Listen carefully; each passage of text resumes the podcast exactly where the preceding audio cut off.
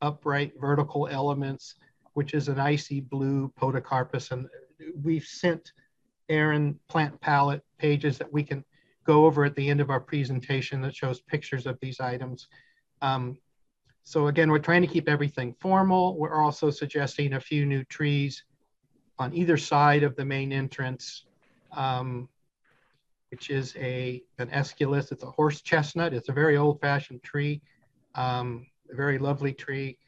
And then various other trees. We're keeping the privet tree up at the north of the small side entrance. We're leaving that there. We're proposing California redbud or the other trees.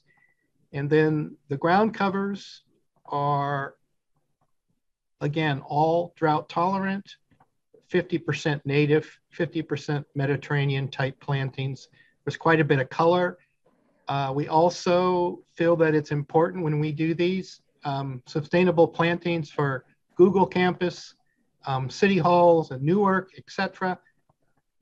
We always try to introduce the element of attracting nature to the site, hummingbirds, butterflies.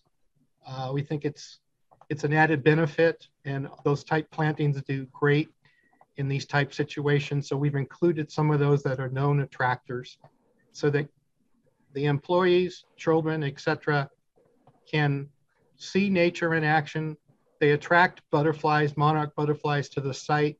We also will be incorporating some milkweed species, native and non-native, to provide food source for monarch butterflies. There's quite a bit of color here. I tried to, when I did the colored plan, all of those colors are kind of what we're thinking of in terms of the plant material. In instance, the yellow color for the grass areas is a Karl Foerster grass that has a very strong upright plume. Then the other ones are a variety of native and non-native Mediterranean plants. The lavender areas are lantana, which you guys probably all know. The thing about Alameda is there's a lot of possibilities, so we try to bring it down to plants we know that will exist and thrive. They're going to take less maintenance than is occurring now. In fact, these type plantings, you don't want a maintenance gardener to come in and hedge it every 30 or 40 days or 60 days or whatever. So it's going to be an educational experience, or it's going to be an education curve for your maintenance people. I mean, they should know how to do this, but they're not going to come in and mow, blow, and go. So it's that'll be handled later down the road. But that's one thing we do, is we can certainly educate any questions that come up. I go to the next one, Todd? Sure. Great. Okay, City Hall West. Large area, 24,000 square feet almost. So it's over a half an acre of lawn area. Pretty much a similar idea. One thing to notice about City Hall West, there's an existing privet tree to the left of the main entrance towards West Mall Street, and it's dying. So we're proposing a couple of new trees there to replace that. There's mushrooms growing out of the roots of that tree, so we're proposing new trees. Again, we only have a few, outside of that, only a few new trees proposed for this area, and then more shrub trees. Again, it's the foundation planting that's, well, for this one, we're not removing the existing foundation planting. We're leaving it predominantly and infilling those gaps with foundation plantings similar to the east. So they're going to be a combination of California native, flowering Mediterranean type plants, again, to attract birds and bees and butterflies. And again, as you go out from that edge, then it'll drop down to a medium story planting, which is a lower flowering planting also, and then a native Mediterranean type ground covers, pretty much as we're showing. One thing that's different about west, forgive me, because we have such large lawn areas, we're showing the incorporation of decorative gravel in those terracotta band areas as a way of cutting back on, there'll be plantings in the edges of those and then a larger, probably a cobble around the edges. But it's a way to do an area without all the planting. So we save water and we save money on installation. And we've done this for quite a few parks and other commercial buildings. And it seems to, it's a nice feature. It's actually attractive when it's installed. It's just something a little different. It also is a good element for homeowners to look at and say, hey, we could do that in our front yard with some of the colorful plants around the edges, the drought tolerant stuff. I think, up on the top side, I don't have a north arrow in front of me. Well, wait a minute, I do right here. I'm sorry. This is north is to the bottom. Right. So on the south side, West Midway, we're going to leave most of those trees there are in pretty good shape. On the west side, there's an there's an existing mulberry tree we're recommending be removed because it's stressed. But the other trees are in pretty good shape, and some of the foundation plantings would benefit from being limbed up to look like small trees. Again, right now they're being pruned into balls. We would recommend that they just let them grow. Some will be removed, but we're planning on keeping most of them. So it's, for this one, we're leaving quite a bit of what's there and then working with it, unlike East, which is almost a complete new palette in terms of all the planting. So we have, as Todd mentioned, we do have a plant palette. We weren't specifically going to go over it in too much detail, but just for sake of pictorial representation, Todd's mentioned ground covers and grasses and trees and shrubs. So those are the main categories. And here's just a sampling of ground covers that would meet the East Bay Mud program requirement, meet the drought tolerant requirements, and are being considered for both sites. So here's a look at those. Some of these are probably familiar to most of you. Here's some of the grasses that are being considered for the sites, and just some samplings of the trees and the shrubs. So our findings, staff findings, as you all know, the Alameda Municipal Code requires that Historic Advisory Board find the proposed project consistent with the Secretary of the Interior standards. Staff believes that the lawn conversions at both sites are consistent with the standards and that they maintain the spatial relationship between the existing landscape areas and the buildings, and therefore preserve that important character-defining feature. I did want to talk about next steps, and then can certainly open things up for discussion. So following tonight's presentation, we intend to advance the design with community input. That would be done over December and January. The plan, depending upon how quickly we can move those designs, is to definitely construct City Hall during those wet weather window of the East Bay Mud program. So essentially have City Hall done by April. In a perfect world, we could have both sites done, but something tells me that we will probably be better having City Hall West be done next fall at the start of next wet season, 2022. And this will be a very typical design bid build project for Public Works. And that's that. And I guess, do we open it up for questions, or Alan, do I pass things back to you? Yeah, I think the board can take it. I think we'll probably have some questions. I know I have some questions. Alan? Alan, you're muted. Sorry about that. Thank you. Chair Saxby, if I may just, since this is the first time this board has reviewed a certificate of approval related to landscaping, I thought it might be helpful for the board to kind of understand what your role and perspective would be. As Director Smith explained, per the Alameda Municipal Code, the finding is consistency with the Secretary of Standards. And the Secretary of Standards, as you know, is really just a lot of guiding provisions. I think tonight the decision in front of you is really one just confirming staff's analysis that what is character defining for both City Hall sites is that spatial relationship and the existing landscape areas to remain. But you can also further evaluate whether the conceptual landscaping plans, or if you have input on certain plant species, ensuring that the plant profiles are fairly consistent with what's existing. You may certainly include that if you choose to approve the plan to move forward, include those items as conditions of approval, or if you know of certain preferred plant species that you'd like to see, because those are more consistent with maybe, you know, the existing lawn, you may also specify certain plant species. But I think the direction that staff is looking for is that you concur with the plan, so that we could, I think the next step really is for the Public Works Department to work with East Bay Mud, and so to move forward to meet the planting timelines. So that's all I wanted to add. Thank you. Okay. Thank you. And thank you for the presentation. You're welcome. Well, I guess I'll just jump in here with a couple of questions, and I'll let others to chime in as well. So with regard to City Hall, I guess we're calling it City Hall East on Santa Clara, is there any information in the historic designation regarding the character defining features of the landscape? I know with City Hall West, there is, you know, quite a bit of discussion about the character defining features of the landscape, but I'm curious if there's anything similar for City Hall.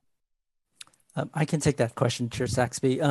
Unfortunately not. The designation for City Hall occurred, I think, in the 70s. There was probably, I think there was maybe a three-page write-up documented in the DPR form. I believe that was included as a link in the staff report, that basically described the building. And I think the significance of the building is primarily for its architecture. It does acknowledge that there were there's landscape beds around three sides of the building. But if you look at historical photos of the City Hall grounds over time, you would see that the trees and shrubs have changed over time. And so I don't believe that the existing plants that are at City Hall today were the original. I mean, they're clearly not. I could say that with a fact. They're not the original plants. Correct. And frankly, the lawn areas, the demarcation of the lawn areas have also evolved over time. For example, I don't believe the flag. So you could sort of see the background. My background. The flagpole was not there originally there. And even some of the trees have shifted and moved over time. So that's true. There were a lot of palm trees from the pictures I've seen in the early days, which were very typical back then. Everything's changed now, of course. But for the day, it was a very typical sort of landscape for that building, yes. But basically in the historic documentation, there's no real reference to the importance of the landscape, which, other than the fact that the spatial relationship, the City Hall grounds are characterized by City Hall building and center surrounded by large areas of landscape, and we're not proposing changes to the large areas of landscape. Okay, that's thank correct. You. So the opposite, I think, is true at the City Hall West, where there's just this huge cultural landscape report that goes into quite a bit of detail about the character defining features of the landscape, and, you know, relating it to the overall Naval Air Station, and you know, talks about sort of a, you know, well manicured landscape, and that it is an important character defining feature of the site. And so my question then to you is, how are we meeting that standard? How is this new landscape conforming to this well manicured character defining feature described in the cultural landscape report? And if this landscape around City Hall West changes, all of a sudden it's not relating to all the rest of the buildings in the Naval Air Station. So significant changes to the way it looks actually will pull it apart from the overall look of the Naval Air Station. So I'd like you to address those questions, please. Yeah, and I can probably, would you like me to take a first shot at that, Todd? Take a first shot. I've been to the site and looked at the existing plantings in the surrounding neighborhood and based some of our palette on that. So, but go. Yeah. So the cultural landscape report, well, the NAS Alameda Historic District is broken into different sections. So the area that we're talking about is the administrative core. And it is true that the majority of the buildings have a site design where you have a building in the center surrounded by, again, large swaths of landscaping. And the large swaths of landscaping are typified by large areas of grass, lawn, well manicured lawns. And then with the City Hall West building is also facing the mall. The document goes on to describe the specific, where the cultural landscape report identifies certain species of plantings as important. It actually does call it out. For example, the mall, it calls out the actual lawn and the grass as being important. For the City Hall West building, it provides some guidelines for that apply generally to the landscape in the administrative core.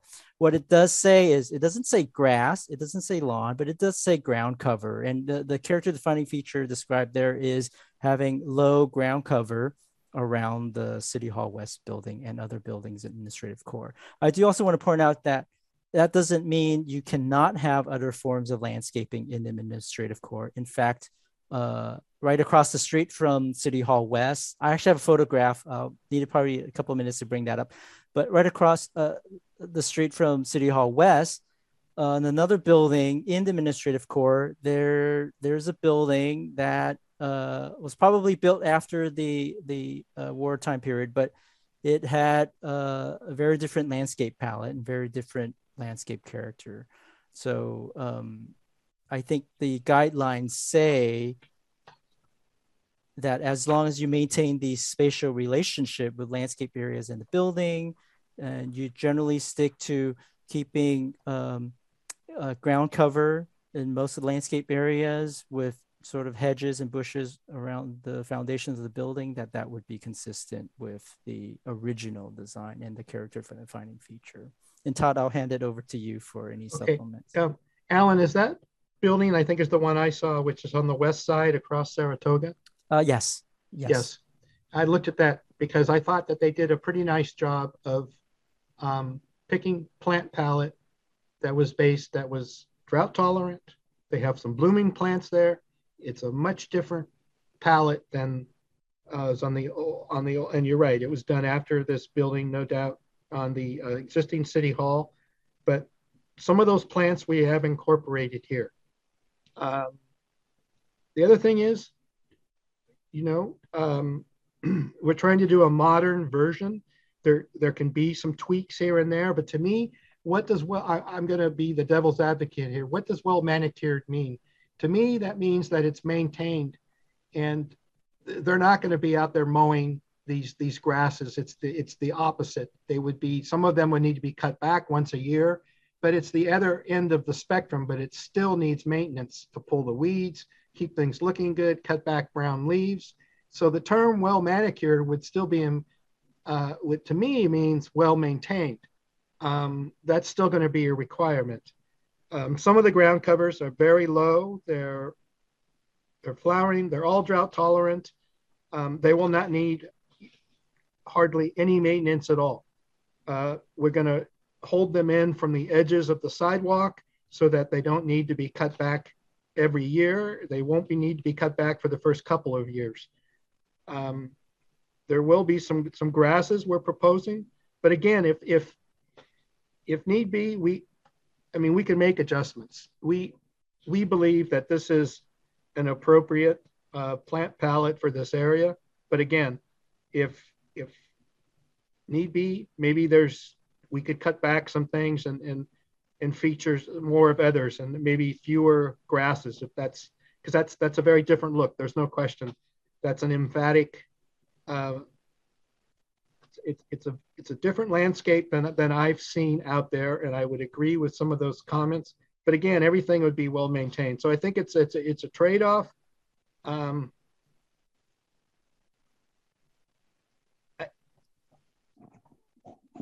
I think that, again, we're trying to promote butterflies and bees and birds and bees, et cetera. And to do that, there's some known attractors that we're proposing, and those don't get cut back 5 times a year. But that doesn't mean they're not well manicured. They could be tipped. But you're correct. I don't think that you're not going to have to hedge these. So you're saving some costs on maintenance. You're going to be saving some, we know, a lot of water costs. Excuse me. I don't know if that answers the question, but that's. No, that's good. A good start. I'd like to open it up to others for questions. Any other board members have some questions? Mr. Sanchez, you have to unmute yourself. I have.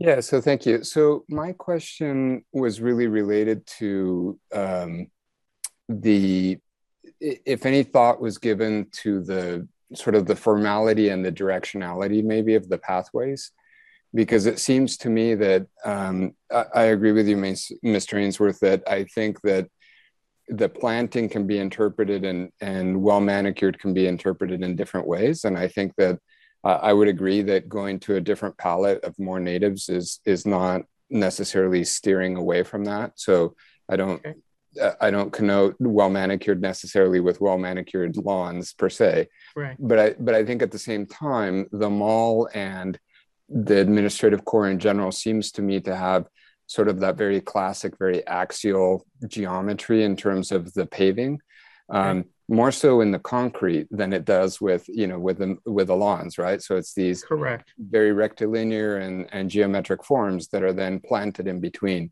So I guess I would ask maybe that you give some consideration to whether that maybe maintaining some of that formality with the materials that you're proposing, whether that could maybe keep us in that vein, right? And say, well, are those gravel paths, rather than being more meandering and a little bit more organic, would having a little bit of an axial geometry to it maybe sort of keep that well manicured look rather than, so just something to consider. I guess for me, that's the one thing when I actually, as you were talking, I was looking at the building on Saratoga that you were referencing. And I think it's quite nice what they've done. But again, it's sort of a departure a little bit from what the mall is, which is basically a very geometric form. So I wonder if maybe something, and it doesn't have to be the entire site, but whether there's the access to the building or some of the axial elements could be accentuated by the planting and the pathways. I understand. And also we could accentuate the existing paths on the north and the south. That's where they all are, north or south. Mm-hmm. And with some, some borders of masses of a certain plant flowering, so that we can define those in a very traditional manner. And I would agree, we could do the gravel band, the arroyo area, more geometric, more linear, and make it not so freeform, not like a creek bed. Mm-hmm. There's some. And then also some of the ground cover areas, I've just sort of shown them as general areas. Again, we don't have to do this as serpentine. Again, some of the planting can be more linear on a grid. I mean, so that it's not so much serpentine. It would be a more geometric layout. And we would do that for a modern plaza, for instance. So they can be incorporated so that it's a different feel. I was just the first pass. Sure. So it can obviously be upgraded. Those are easily incorporated. I understand. Commissioner Sanchez, I did want to clarify, on either side, so we are not changing any of the hardscape, so pathways will remain in their existing form. So we aren't laying any new concrete and we're not removing concrete. Okay, fair enough. Yeah, I think for me, it was just, and again, it's a suggestion. Like I said, I think the general approach is very sound and I think it's a good one. I would just sort of bear in mind maybe that it's the formality. And so maybe it's an organic planting within sort of more formalized planting areas where the border is a little bit more defined, but maybe the area within has that organic quality. I think that that could be quite lovely. I agree. We can make some adjustments. Okay. Agree. Great. Thank you. So any other board members have questions? Mr. Lau? I think you raised your hand. Okay. Yeah, I just have two questions. One is I saw in the picture you guys mentioned only the front side of the city hall have like 2 or 3 chair, and then like on the east side and the west side I don't see any chair. And the one thing is seeing the building is a historical. Do you guys will be thinking about some very, I cannot say special, but something related to historical chair, put it there? Same with the light. I saw in the front there were 2 or 3 lighting. I mean the street light in there. So is it you will use the historical lighting, street lighting? Can I just ask a clarifying question, Commissioner? So when you say seating, you mean the benches that are being proposed at City Hall? Yeah. Okay, right. And then the lighting. The street lighting, you know, like the light on the pole. The existing street lights that are on Santa Clara and Oak? Actually, in the front of the City Hall, I saw there were 2 posts in there. Is it you guys were using the new one or using the historical one? I mean, I see. Yeah, so almost 2 different things. This project at City Hall isn't really getting involved with the streetlights that are on Santa Clara, but our next item is going to be talking about streetlights. The project that Todd's working on with us is just interior back of sidewalk, so we're not dealing with the lighting that is on the streets, if I'm understanding your question correctly.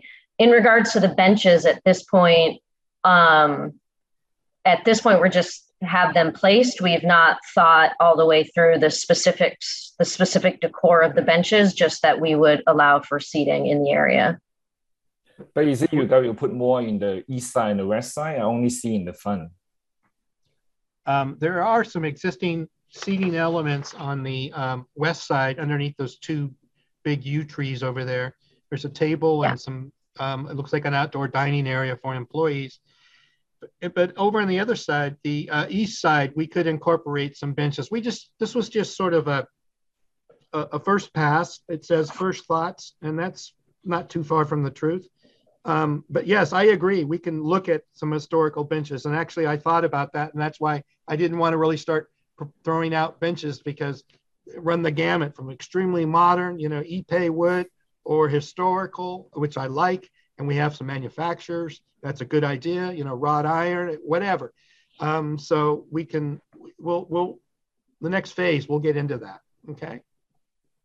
It's a good point. Thank you. Okay, thank you. Ms. Jones. So once the landscape has been solidified, the plans, will there be some kind of documentation to help maintenance, I guess, manicure or, you know, preserve the intention of the landscape? I don't know. It's a great question, Commissioner Jones. Yeah, what's nice about the project is Public Works is the maintainer. So we get to be the lead on the project and work with Gates and Associates on the plantings. And then we will have what we call as-built or record drawings that will help our maintenance staff, although we do use contract resources as well, you know, be familiar with the irrigation and the specifics, and we'll even have training that Gates and Associate, as Todd had mentioned earlier, to make sure that we've set our maintenance staff up to be, because like Todd said, these are different. This is different than what we are used to. So there will be a little bit of a learning curve, but it's definitely my intention to make sure we have a seamless pass off to maintenance after the plants are established.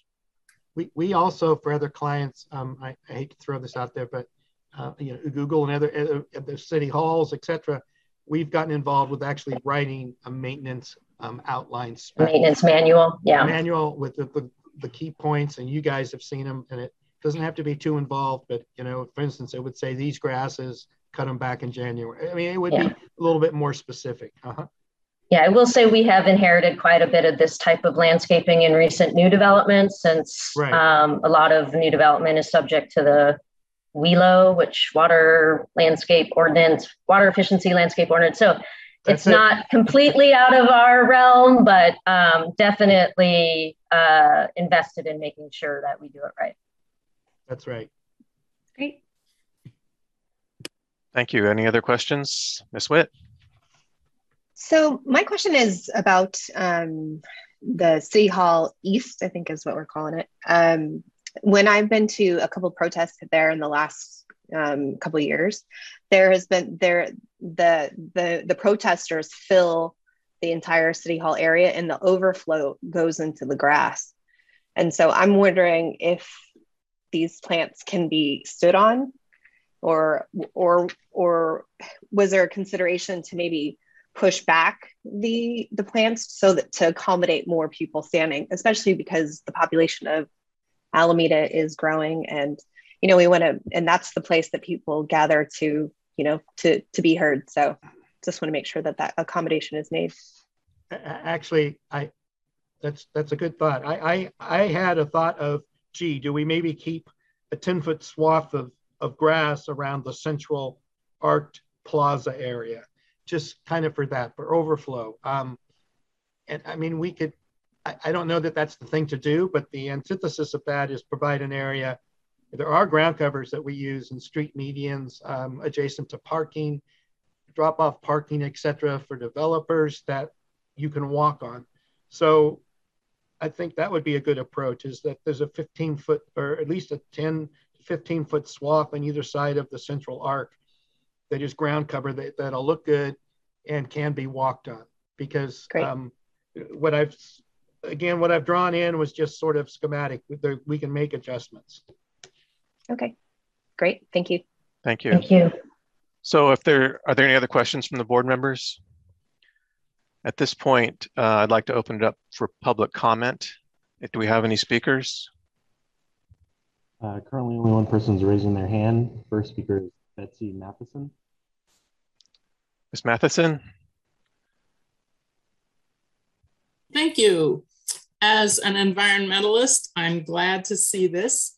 And I have no historic concerns, except a concern about recent history that is not news to, probably, I know it's not news to Ms. Smith and probably not news to anyone on this board, but about 10 years ago when the city did its Park Street tree replacement project, many residents freaked out.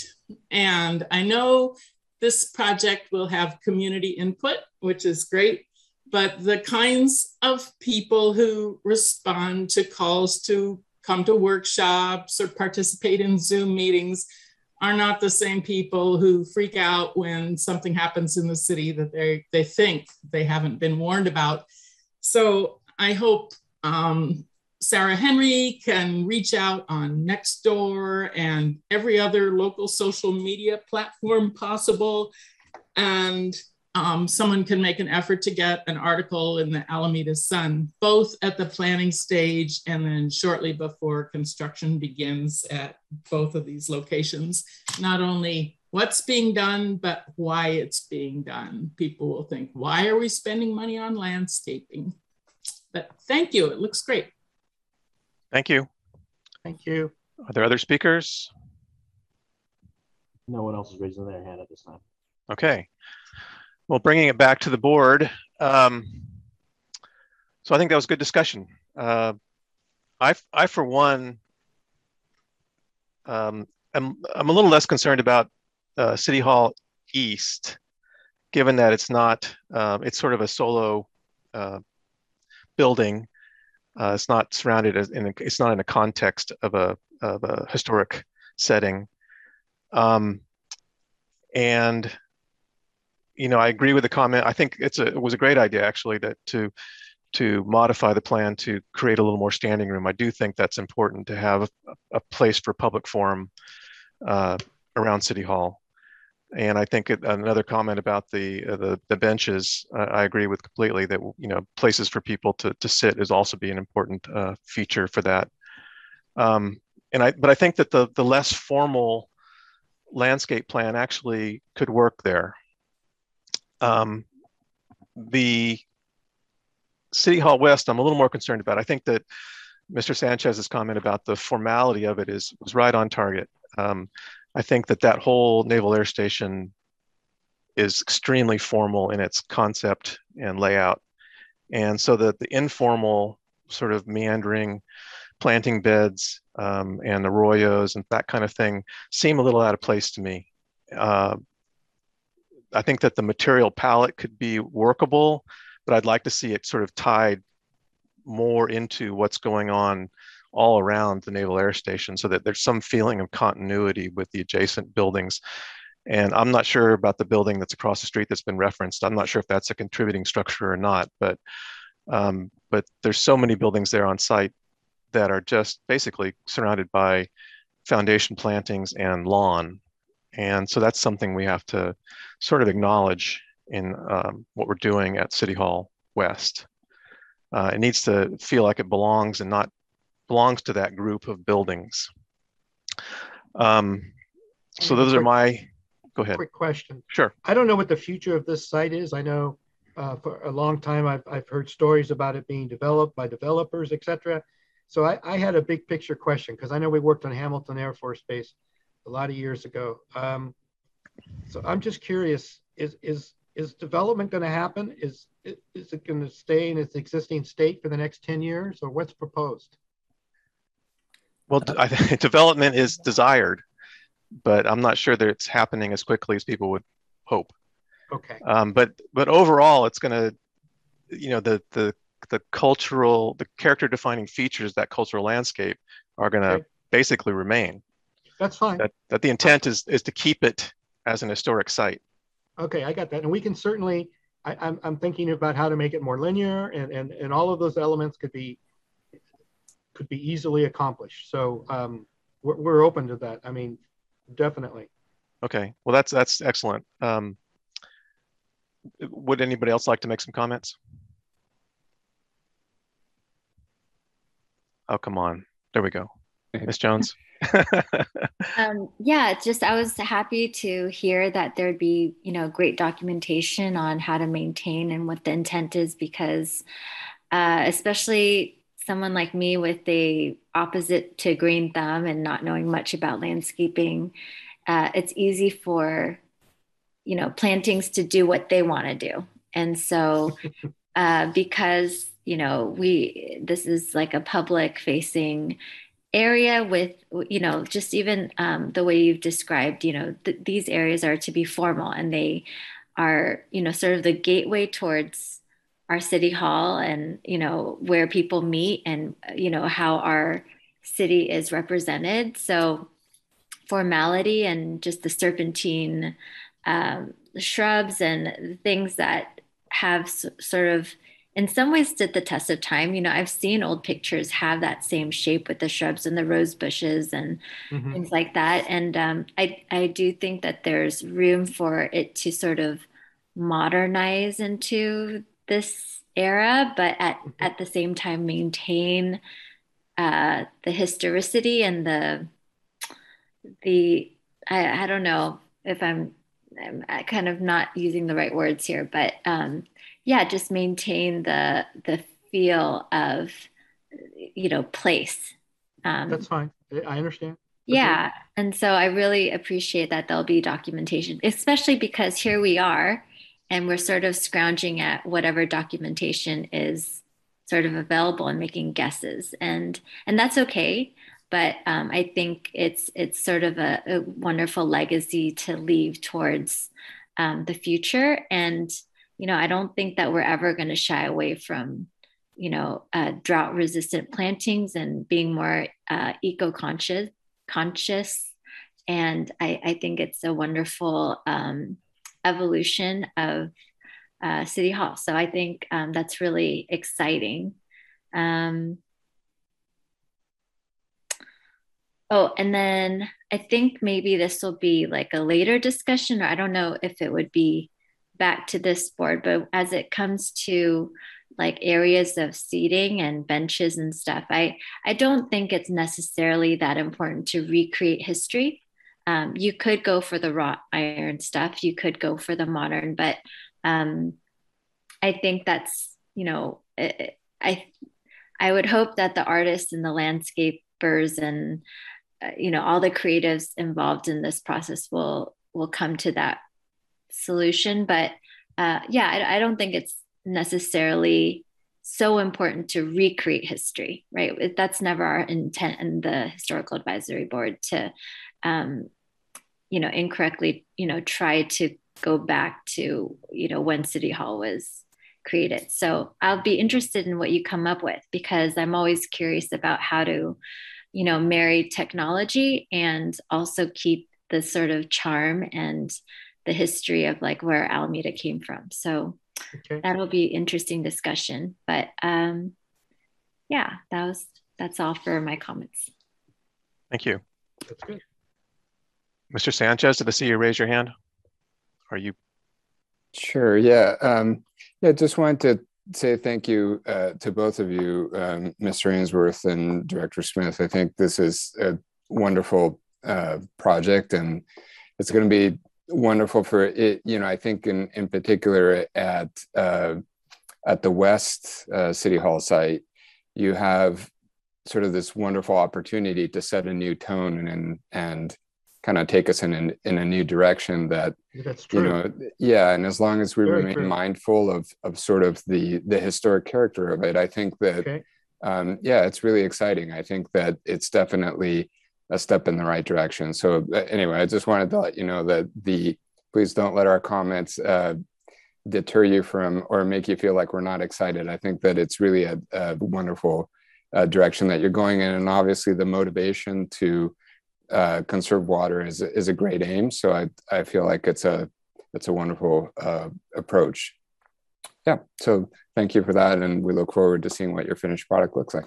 Yeah, easily modified. Great. Thank you. Sure. Other comments, Ms. Witt?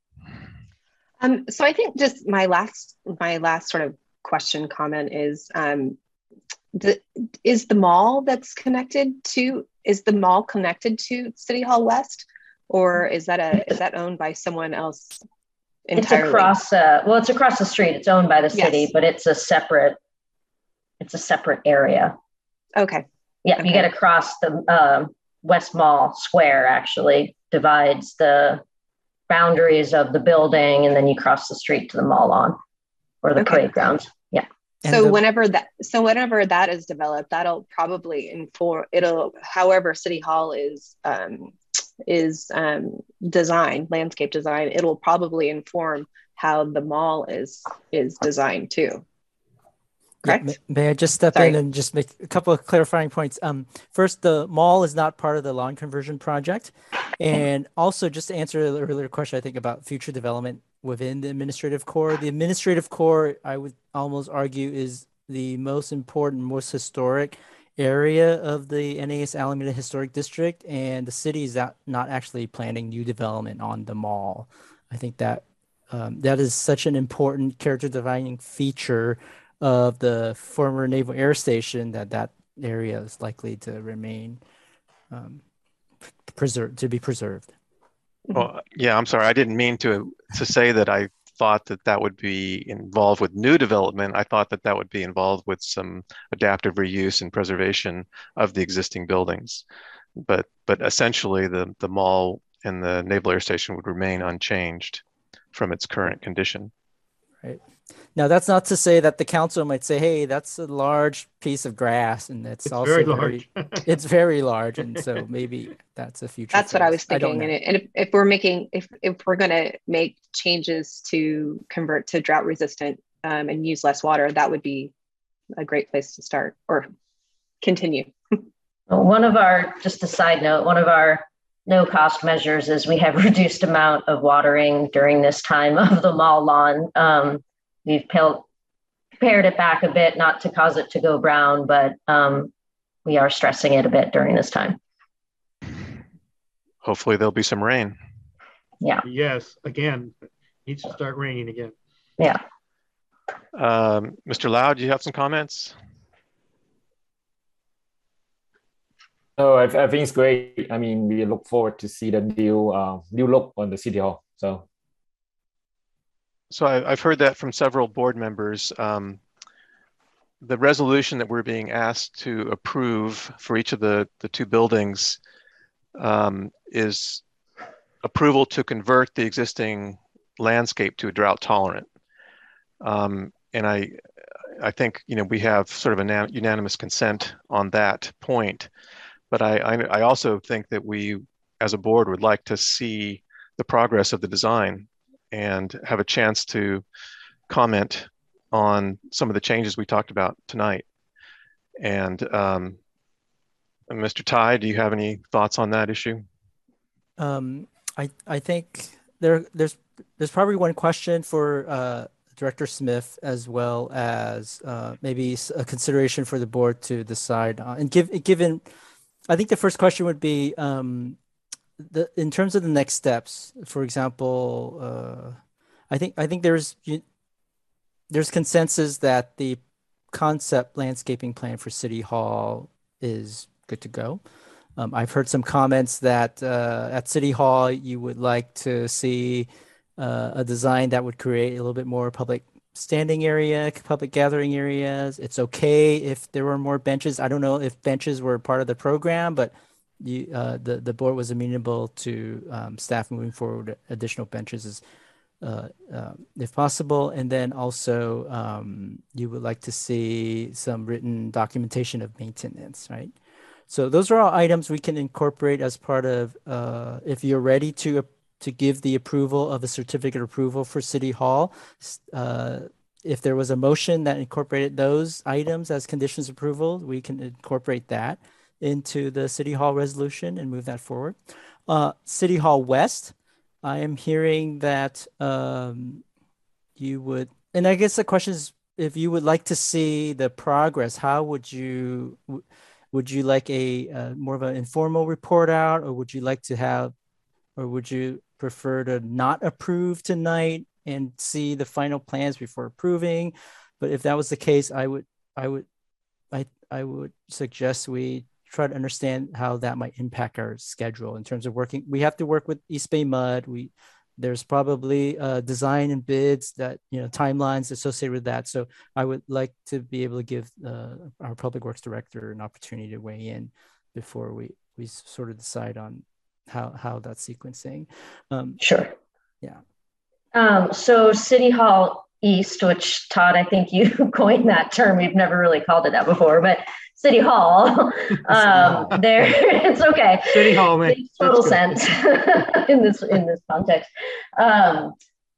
Council has given us direction to ensure that that is constructed during this wet season. So the timeline to come back to the commission for City Hall would be very close to nearly impossible, particularly because we need to do public, you know, an opportunity for public input and education, as you heard from the caller that called in. And then we do have to do our bidding process to have it done by April. So taking any conditions that are given on the approval and then not coming back to the commission for City Hall on Santa Clara is really the only option to get it built. City Hall West, as I mentioned in our next steps, we likely would not move towards construction until next fall. So there could be an opportunity to come back to the commission. Maybe if that's at a 60% design, we are working with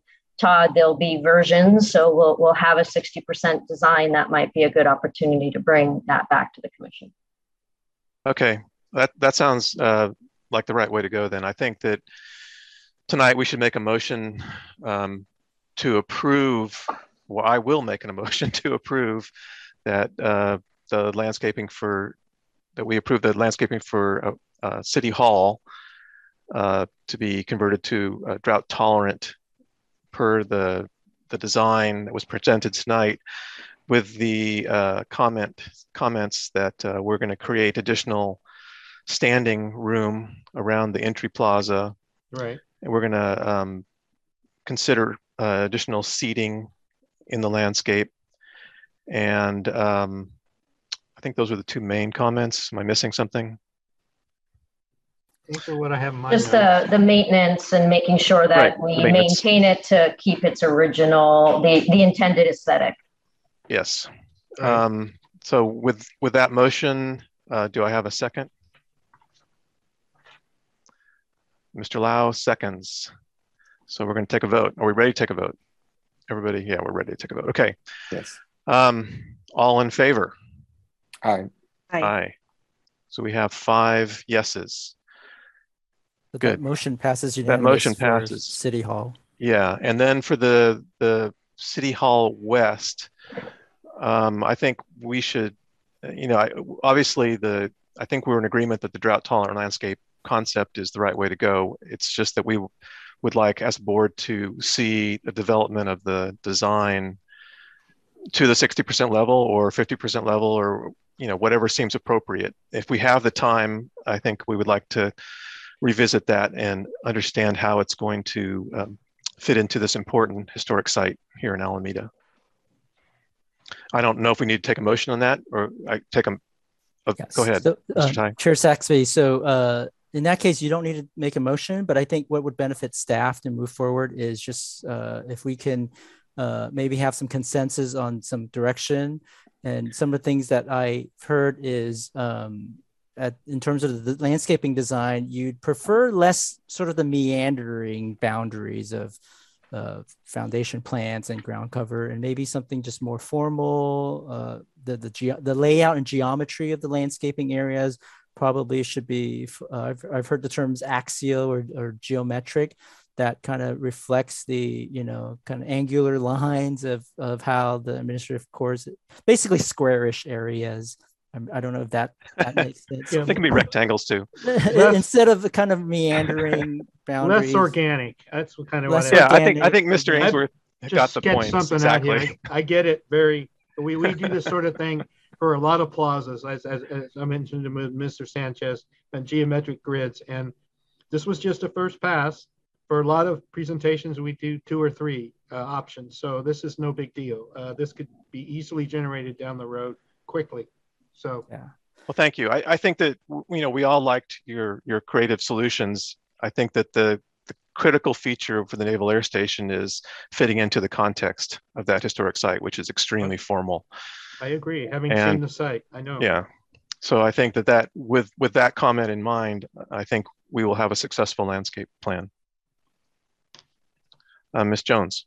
Also, could I add, Board Member Witt made me think of something that I didn't consider, which was the use of the areas around City Hall, for instance, you know, public forums and protests and such. And so I'm just not aware if there are other kind of annual festivities or events or things historical. Am I going past? Is this not relevant? Or, well, isn't there a Christmas tree sometimes? Yeah, like, not anymore. Actually, not anymore. They just voted to not do that. Okay, no. But well, it is a public forum area, so yeah, and those the stairs and the concrete area certainly aren't changing. I mean, so that's the right. Primary focus of the when the congregations happen. Yeah, I guess I just wanted to. I just realized there might be. Certain functionalities that the landscape provides that maybe I wasn't aware of. And so if there's something that happens, you know, annually or whatever, that's, you know, I guess part of history or part of the function of that land to maybe consider that as well. Okay. That's a very good point. Yeah. At City Hall West, right? Yeah. No, we're talking, well, so both. You were really talking about both, but I think you were talking about City Hall East, Commissioner Jones, right? Well, well, the Christmas lighting, I know happens at City Hall. Or, yeah. But yeah. It just, overall, I wasn't aware if there were other factors at City Hall West, because that facility is kind of off my radar a bit.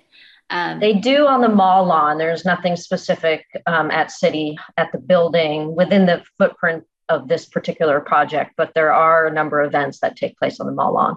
Got it. And so I think I wouldn't say confusion, but just our hesitancy also is that, as you know, this is like the first project, but you know, it could lead to other things as far as addressing the mall lawn and other areas around City Hall West. So I guess just to maybe be, maybe foresee possible ways to relate to the other landscapes that are so very important could be helpful to us to like make a more substantial decision on West. Because I feel like it's a little ambiguous because it's such a large space and we just don't know if something that we decide for City Hall West will in fact impact these other areas that are important in their own right. So. Okay, thank you. Understood. I think with that, I think we can close this item. So thank you very much for the presentations and the thoughtful comments. So we'll move on to item 7B, which is a certificate of approval. Also me. So for the city Todd, of Alameda. Todd, if you want to sign off, you're welcome to. I'm going to hang out here for the next item. Okay. Thank you, Mr. Ainsworth. That's great. Thank you very much. Looking forward to working on the project. Looking forward to seeing your design. Bye-bye. So this is concerning the rehabilitation and retrofit of historic streetlights throughout Alameda. So do we have a presentation on that item? Yes. Let me share again. Share, not that one. Hold on a second. Okay,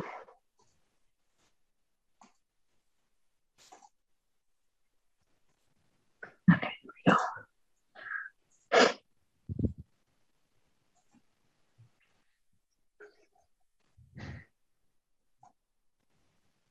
Okay. Good evening. Chairman and Commissioner, Aaron Smith, Public Works Director. Also with me is Mike Magaro. Mike Magaro's our streetlight supervisor over streetlights and traffic signals. So he's here with me this evening for the conversation that will likely follow the presentation. So tonight is for consideration of a certificate of approval for replica designs for two specific historic streetlight types. So in our discussion tonight, I'll just give a brief overview of the Streetlight Historic Nomination, the 2012 Certificate of Approval that the Historic Advisory Board granted for the 16 fluted pendant and post-top streetlights.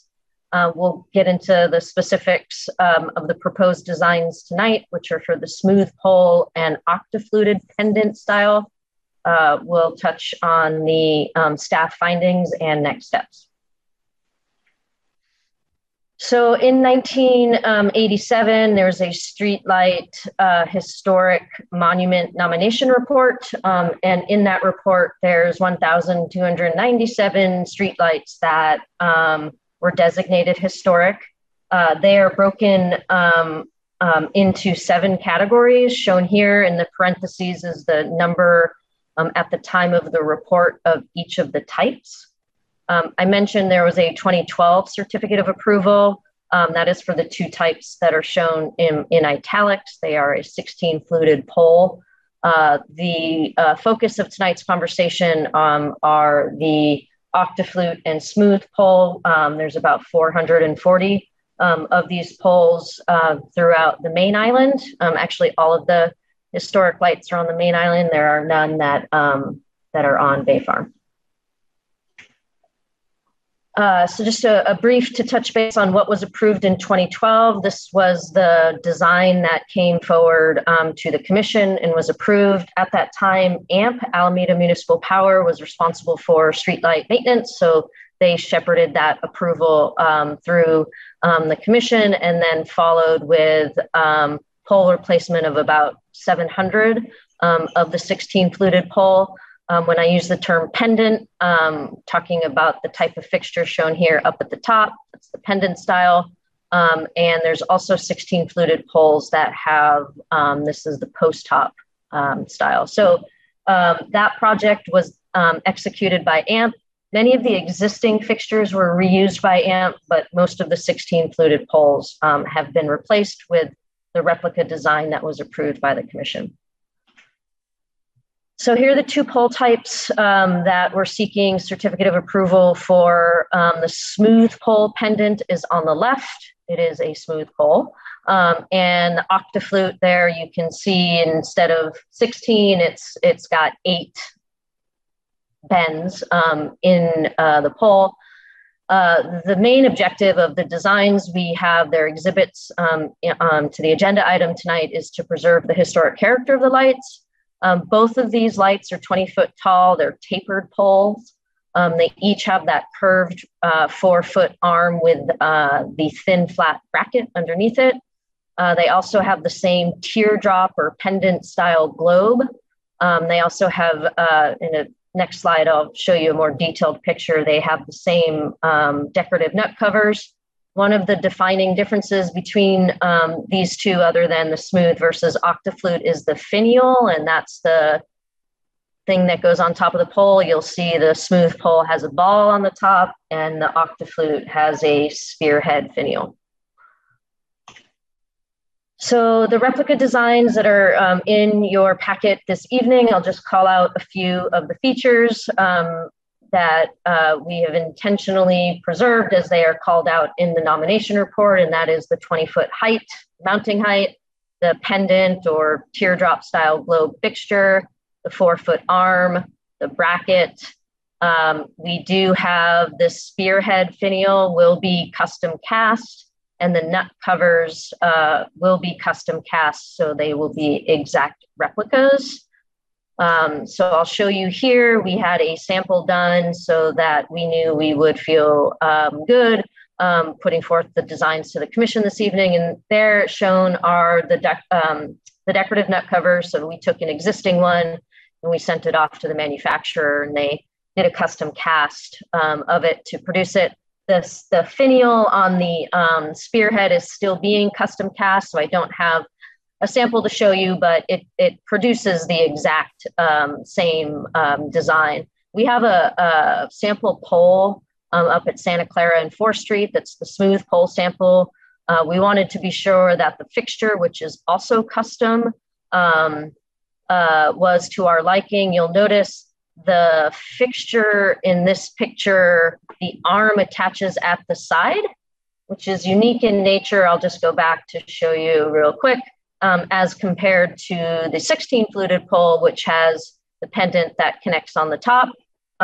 This is far more typical. The side mount here is not typical and is a custom design that we worked with the manufacturer on to suit the design.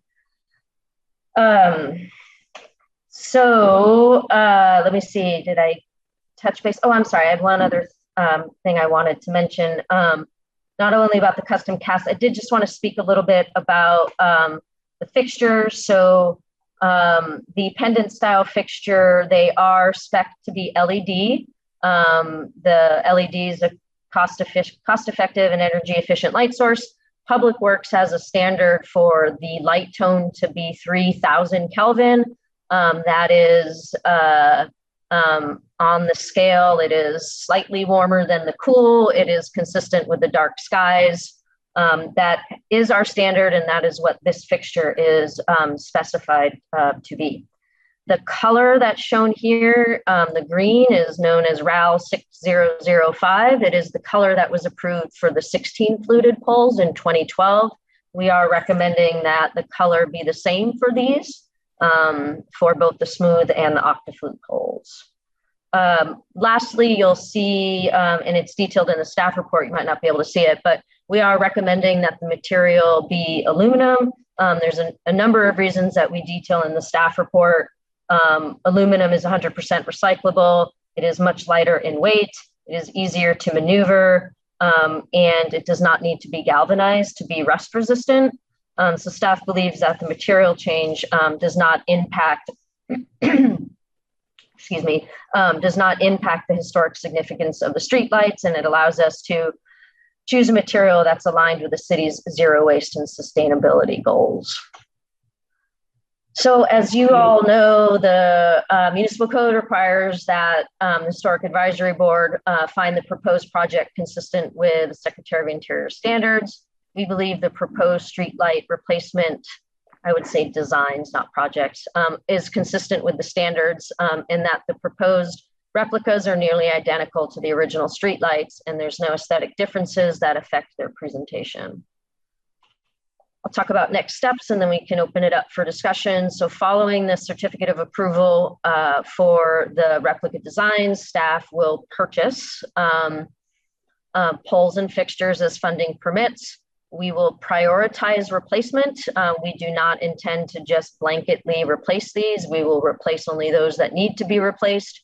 We have a number of sites that are missing because they've been previously knocked down, or we have a number of sites that are dented or structurally compromised. Those will be our focus probably for the foreseeable future. The streetlight program is not a overly, it's not a well-funded program. So we will replace, I anticipate, 5 or so poles a year, and those would be prioritized in these categories.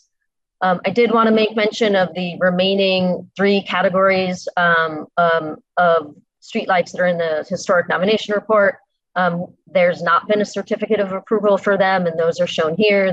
They're post-top globe, post-top trident, and concrete post-top. In time, we will return to the board to obtain certificate of approval when those need to be replaced. So with that, we can open it up for discussion.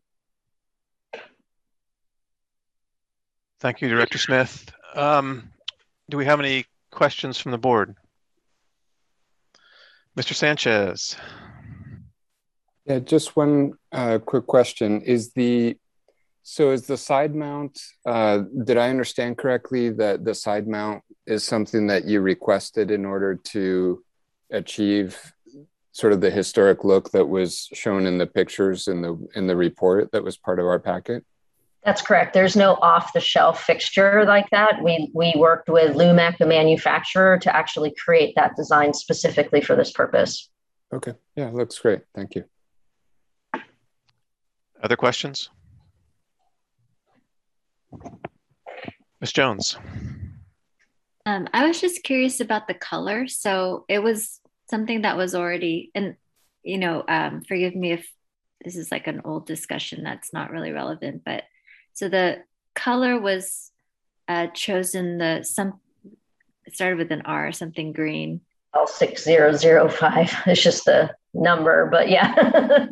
So that was probably influenced by the original green color, but then this one was chosen because of a decision made previous. So I was just curious if you knew how, you know, the bridge between the original green color to the green chosen. It's a good question. I don't have an answer to that. I would have to dig. What I really have is the reports that came to the board from AMP. I don't have a lot more information other than that. I don't know, Alan, if you have any history there. My understanding was that this 6005 green that was brought up in 2012 was the closest match to the original green colors of the pole. And I think the original colors were probably darker and over time has faded. And so that color is supposed to match the original. That's my understanding. That's what I figured. It was just because of the reasons you stated, I was just curious how they just made that guess, you know, because so much changes over time. It was just a personal curiosity. Yeah. Question. Okay, other questions? Mr. Lau. I just have a question. I've seen Ms. Jo mentioned about the green color for the post, and but however, I see they have a lot for like the school. It actually is a galvanized, meaning the like silver color. In the later on, you guys will be painted after you like painted like the school. Right now is a galvanized. Do you think you can match like the green like using the painted the school? Do you guys will do it that way? Because no, we don't paint. They're powder coated, so they're not painted. Maybe historically, they used to paint, but these are powder coated. So when they're received, the the color is actually baked into the aluminum. So we would never put paint on this pole. Yeah, because I see it's kind of like well, the whole tree, I mean, the whole pole is like green, but suddenly there are a couple like, galvanized. So in there, so like think about it, when we do the sheetrock, we need to basically cover the nail. So this is what I mean. So Mr. Lau, you're requesting touch-up paint for the school fixtures? No, not exactly paint, but like, I don't know, does it look better? This is what I feel, but. Okay. Or what, yeah. Well, okay. Other questions? I'm not seeing other questions, so let's open it up for public comment. Do we have any speakers? Currently, no one is raising their hand at this time. No one's raising their hand. Okay, so back to the board for comment. Anyone want to start? Volunteers? Ms. Jones. I think it's cool. I think it's exciting that, we're going to change the lights to more energy efficient. I think there was a lot of detailed work to be done that was done to really mimic the historical charm of these streetlights. But I love the small touches that, didn't completely mimic the whole streetlight as if, they were built way back then, including the color, and just the way the pendant is attached to the main pole. But yeah, it's exciting. And this is maybe a big tangent, but I just really wish those electrical lines that attach to those poles were not there. Yeah, get amped up. Major undergrounding project. Yep. Couldn't agree more. Putting it out there in the world. Okay, that's it. Okay, thank you. Other comments? Mr. Lau. I have one comment. I don't know. Is it like because as I seen you mentioned about that is that the LED light is actually the same, but some area is very dark. Like sample, think about like the city hall, right? The CVS on the other side is more light, like at the nighttime when you drive, or you will always see on the left, on the other side, the CVS side. But the city hall side, we do have a street light. However, it's not that well. It's very dark. Meaning, it's like, do you think you'll be not? I know certain area because a lot for tree make the LED more light, and another one maybe. Do you consider like changing the not consistent, the LED light can be more light and some is more dark? Yeah, thank you. A couple thoughts on that. The high pressure sodium lights that have been well past their useful life and we're putting out little to no light as compared to what was originally designed. So when we do the retrofit to LED, yes, there will be more lumens because it'll be closer to the intended design. What I will say is that we aren't intending to adjust the spacing of the poles. That would be would be involved in more so of a street design. So there's only so much you can do with a bulb if your poles are spaced too far apart. But in short, when we replace the old high pressure sodiums with LED, you will have more lumen output. Did that answer your question? Other comments? I had a question and a comment. Is it, these light standards are historical monuments for the city. And per the Secretary of Interior standards, it's better to repair an historical item than it is to replace it. It's always preferred to repair rather than replace. So my question to you is, we're talking about the replacement of some 450 or 440 light standards, but in reality, they don't all need to be replaced, very likely. It's just we want to convert them to LED.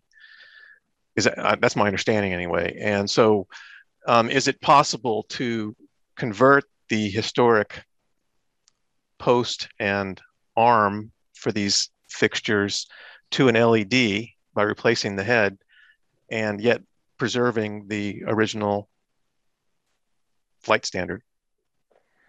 So if I could just clarify a little bit. So the lights already were, they already are LED. So we, in the last 2 years, had replaced just the lamps. We went through a major LED project. It was approved by council.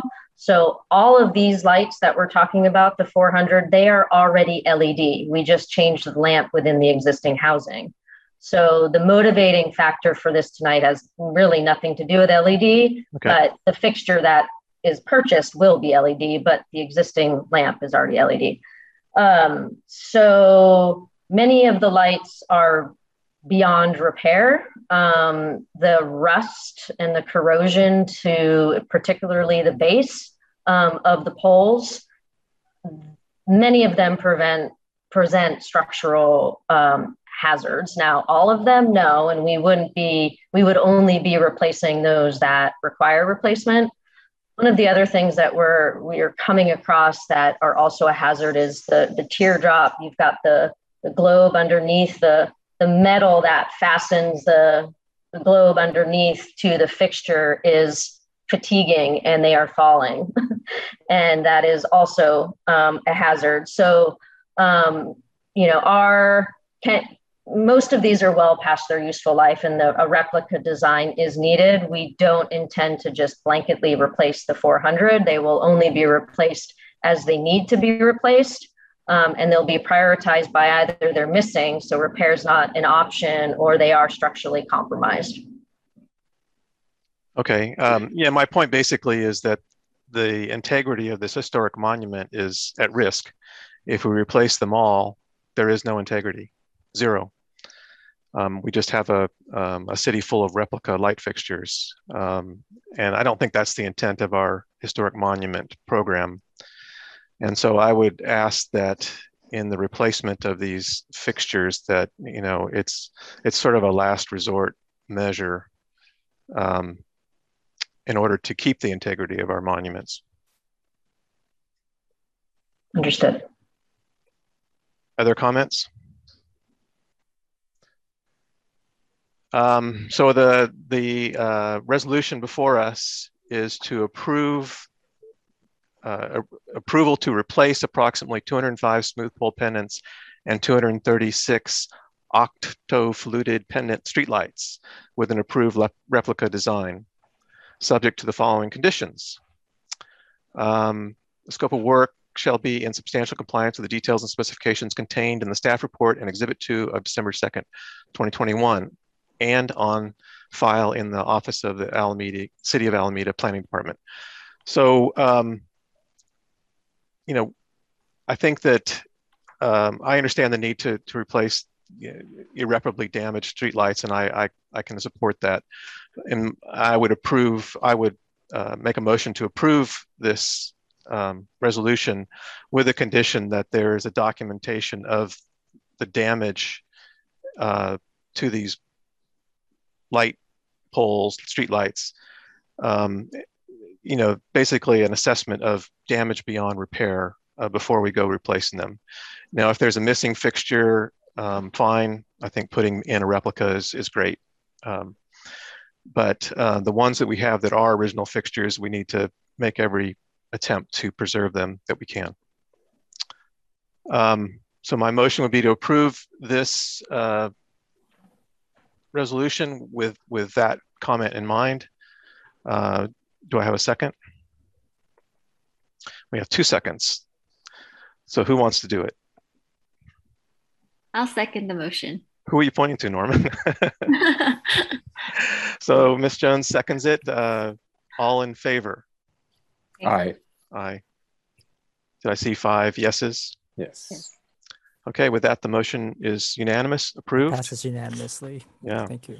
Thank you very much, Director Smith, for your presentations. And yes, thank you. Thank you. And so we move on to item 7C, which is a public workshop to review and comment on the draft housing element update to accommodate the regional housing needs allocation.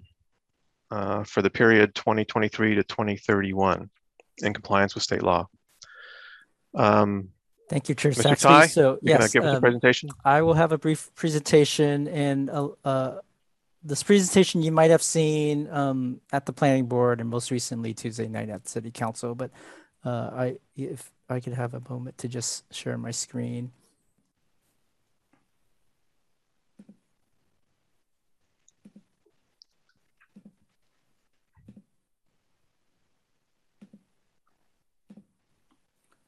Okay, are you able to see the slides? Yes. Great. Mm-hmm. So good evening, Chair Saxby, members of the board. I'm Alan Tai, Planning, Building, and Transportation from the Planning, Building, Transportation Department. Tonight is a workshop. So this is kind of an information session. I will give you a little bit of background of the general plan housing element and why we're doing it.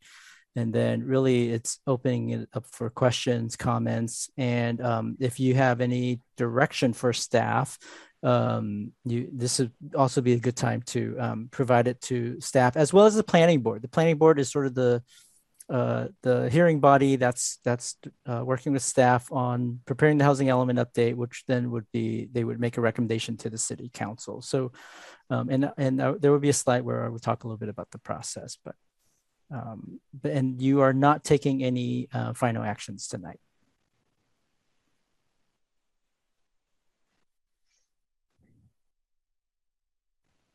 My page down button doesn't work. Let's see what's going on.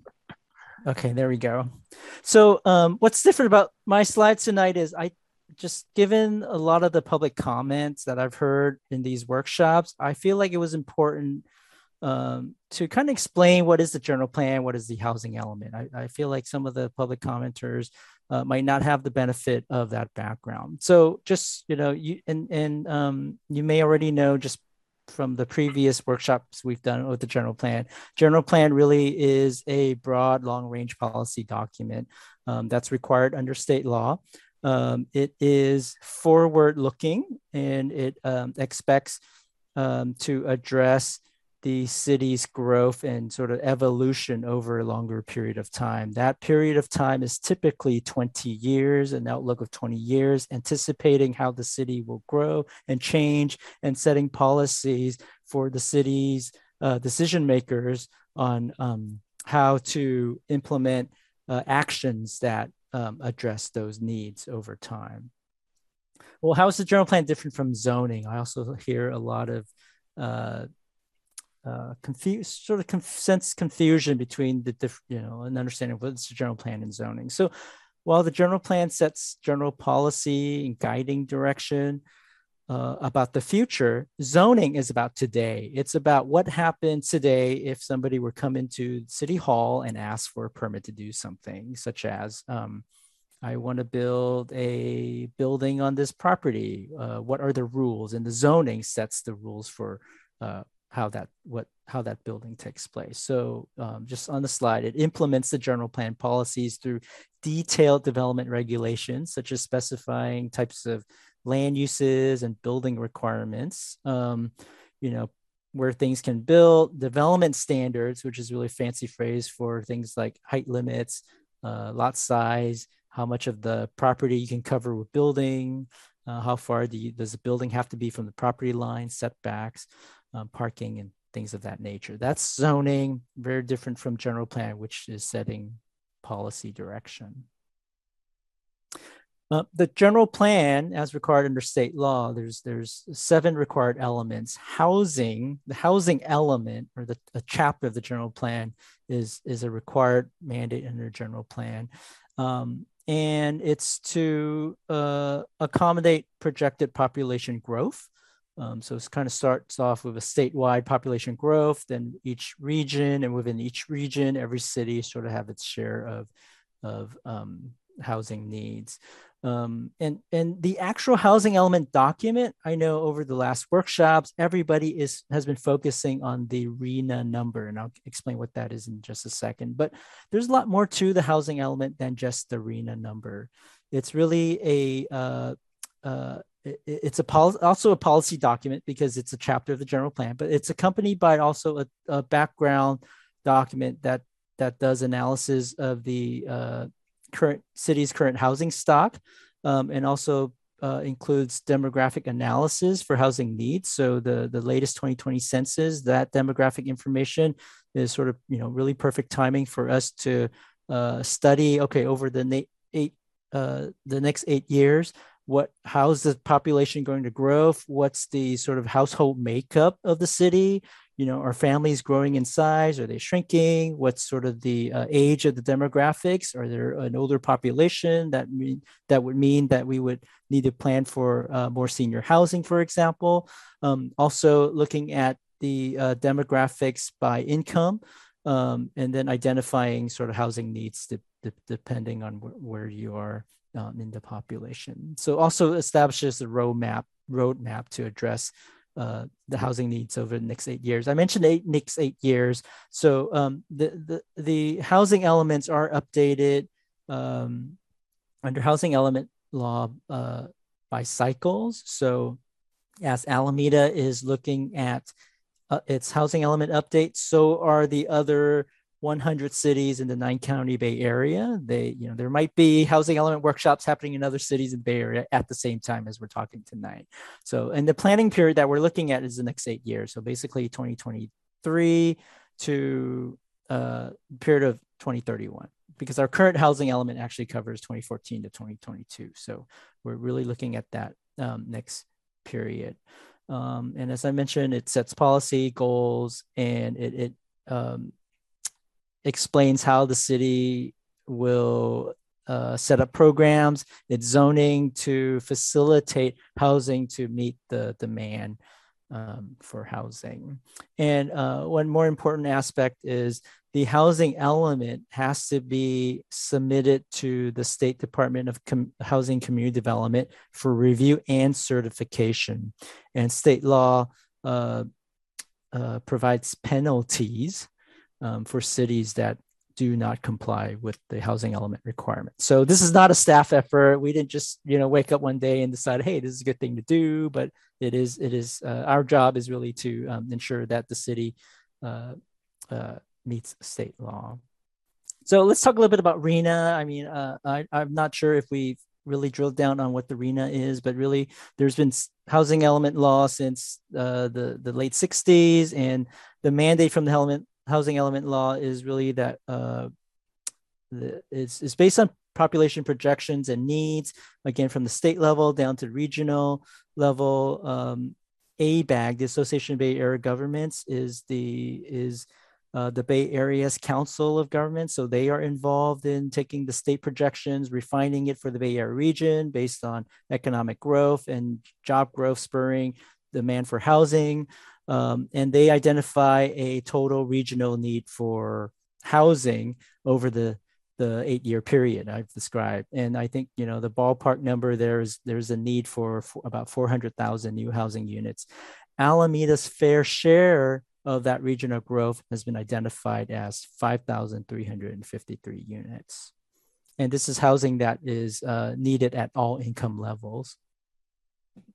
So just kind of one last slide about this, but I think it's important context. The state law, housing element law, you could summarize the RHNA goals as kind of these 5 things. Really, it's to increase housing supply and a mix of housing types to address different needs and demographic needs, really promote infill development, equity, environmental benefits, and more recently, greenhouse gas reduction and climate change targets. It also talks about, in meeting your RHNA, cities aren't just to target a single number. If there was a site big enough, we can't just put all of the housing in one giant building on one giant site and say we're done. No, the housing opportunity sites need to provide opportunities that also fix things like housing balance, affordable housing for low wage workers. And number 5, very important, balance disproportionate household income distributions. There's been discussions in other workshops, certain areas of Alameda historically associated with higher income and more wealth, other incomes, other areas of the city, perhaps, more disadvantaged populations and peoples of color. And then number 5, an emphasis on affirmatively furthering fair housing. What that means is our housing plan, our housing element needs to ensure that there is an equitable distribution of housing opportunity throughout the city. And again, not just single site. So with that background, I just want to talk about what we've done so far. This housing element update has been, we've been talking about it as part of the general plan update over the past year, pretty much. And there's been a lot of dabbling about how future growth and housing sites. Really, the next steps is what we're doing now is we're holding workshops with the city council, various boards and commissions. The due date for the housing element certification is really the end of calendar 2020. So if we take that date, that end goal, and backtrack it over time, we anticipate there's, at least from what we're seeing in other regions of the state. So for example, Southern California, I believe, just completed their housing element cycle. The state review timing is at least 60 days each round. So basically you're anticipating a 4-month period. So if you backtrack it, basically by the summer, by the middle of next year, Alameda should really have its draft housing element completed and ready to submit to the state. And what we would like to do is have that document ready so that the state can say, hey, upon certification or upon approval by the city council, City of Alameda is certified. And that's really the goal that we're trying to achieve. Let's talk about the actual RHNA numbers. And you've seen this slide probably a couple of times now. This is the staff proposal for how we could meet the RHNA goal of 5,353 units. And this is all based on the issuance of building permits during that 8-year period, 2023 to 2031. So we have already approved projects that make up, just one second, let me move this window out of the way on my screen. Okay, so approved projects make up about 1,400 units. So that is a big share of the RHNA number. There are two also areas, it's categorized as projects in need of city land. So this is where the city council needs to feel comfortable making the decision to say, yes, we're going to approve these projects. At Alameda Point, that's about 1,300 units, and NCNL terminals, about 589 units. And after that, we still have about 2,000 units remaining. And so where are the opportunities for that? Well, based on staff's initial assessment, we think the shopping centers, South Shore, Marina Village, Harbor Bay Shopping Center, and even Bridgeside Shopping Center can conceivably accommodate another 1,000 units. We're also looking at Park Street and Webster Streets for capacity. But the one thing I want to point out about Park Street and Webster Street, because a lot of I think there's general consensus from the community that that's where we should look at intensification. But I think some of the struggles, particularly on Park Street, you know, the within the Park Street Historic Core, one, it's a National Register Historic District. It's typified by smaller lots.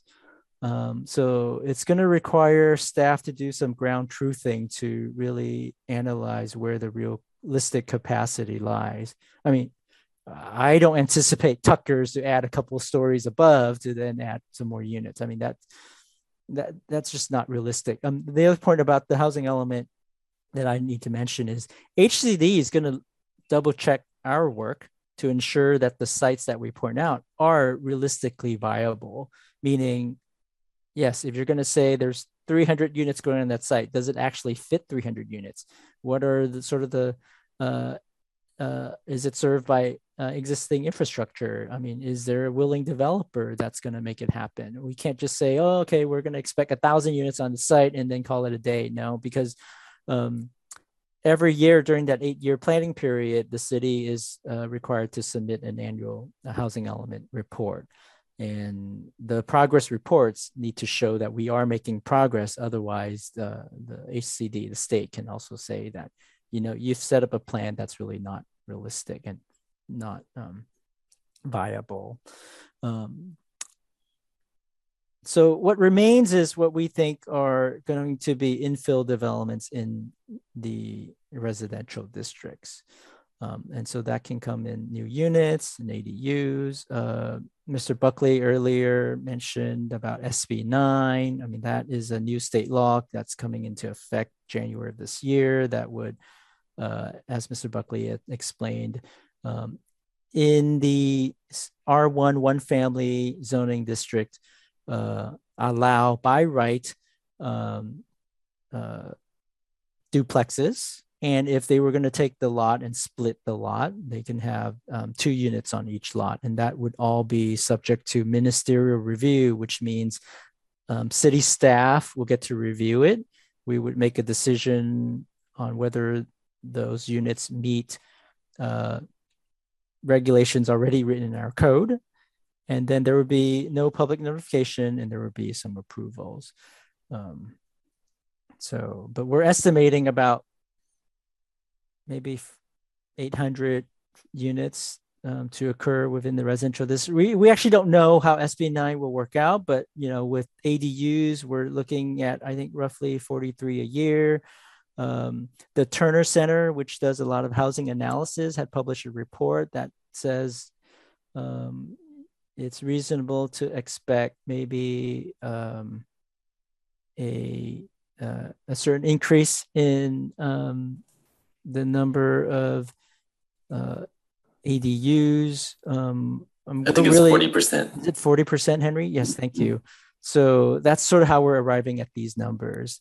About SB9, I mean, we could talk about it during Q&A a little bit more, but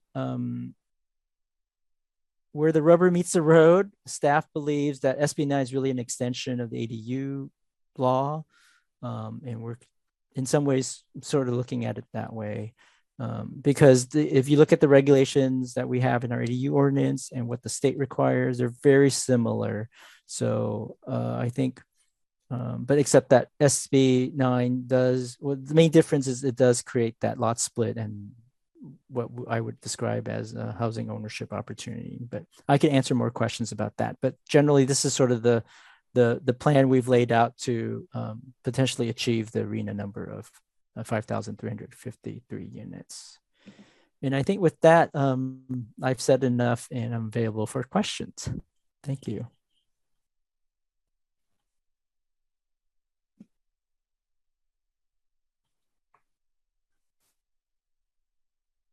Good. So we're ready for questions. Ms. Witt, did you want to start? I did. So I had a question about how the housing allocation numbers were determined. I know I saw the numbers and I was just trying to understand where they came from. If they were based on current population or projections or.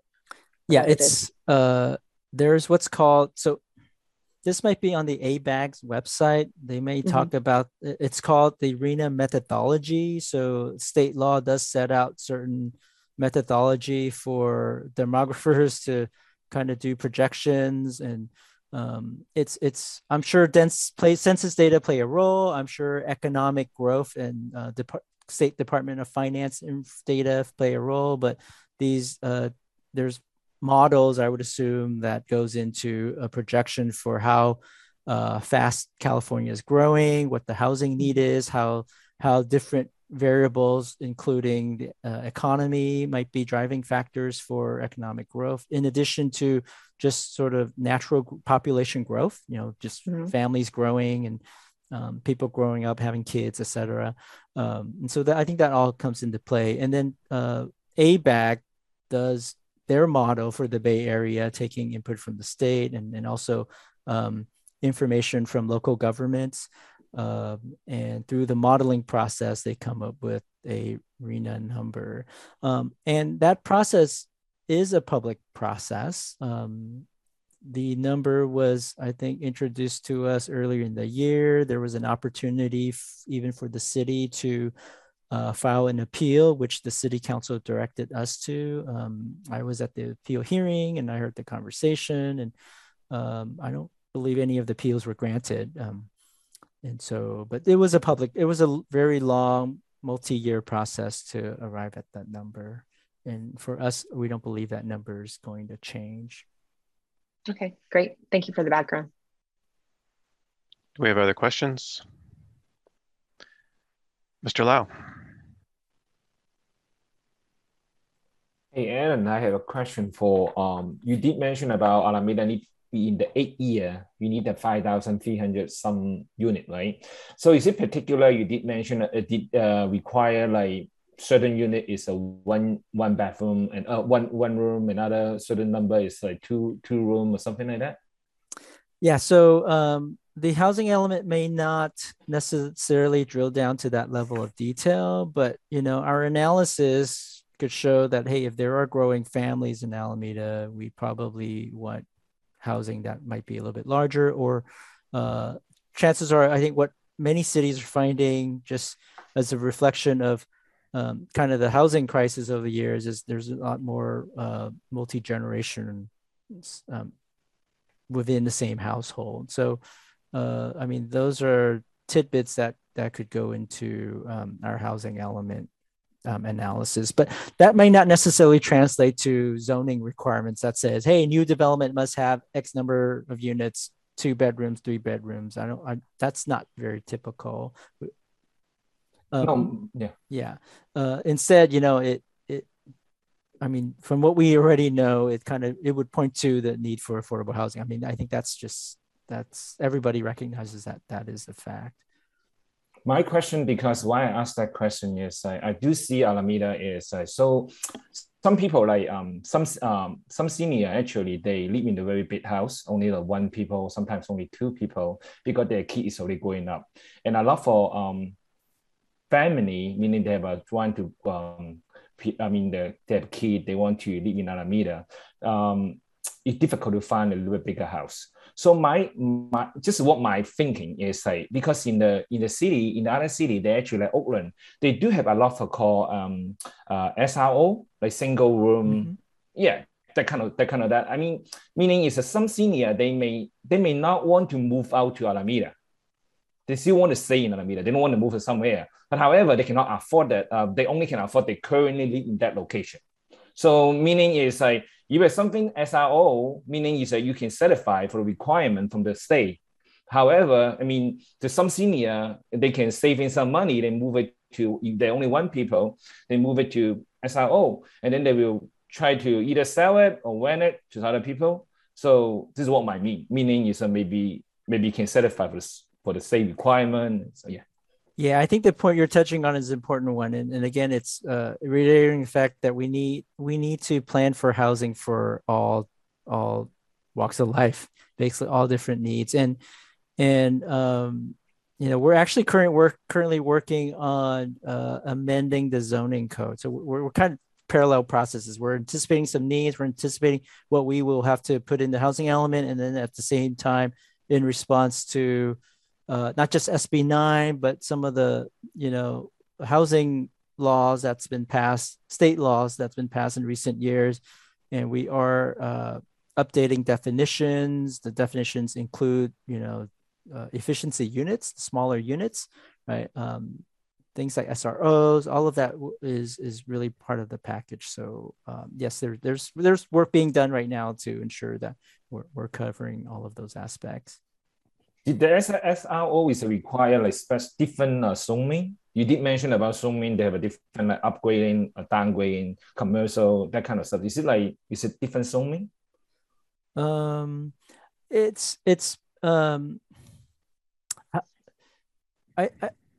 think in our residential districts, we're trying to maximize opportunities for various types of housing.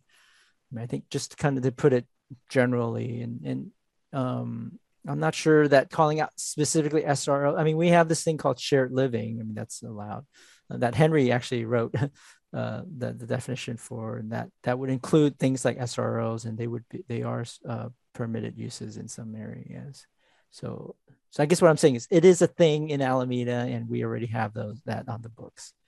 Okay. And again, our goal is to try to encourage a variety of types of housing. And also, I think it's important for the board to also understand that in terms of housing, because housing cost is so high in the Bay Area, the notion of affordability by design is important. So basically, a smaller house hopefully is proportionally less costly and more affordable than a McMansion, if you will.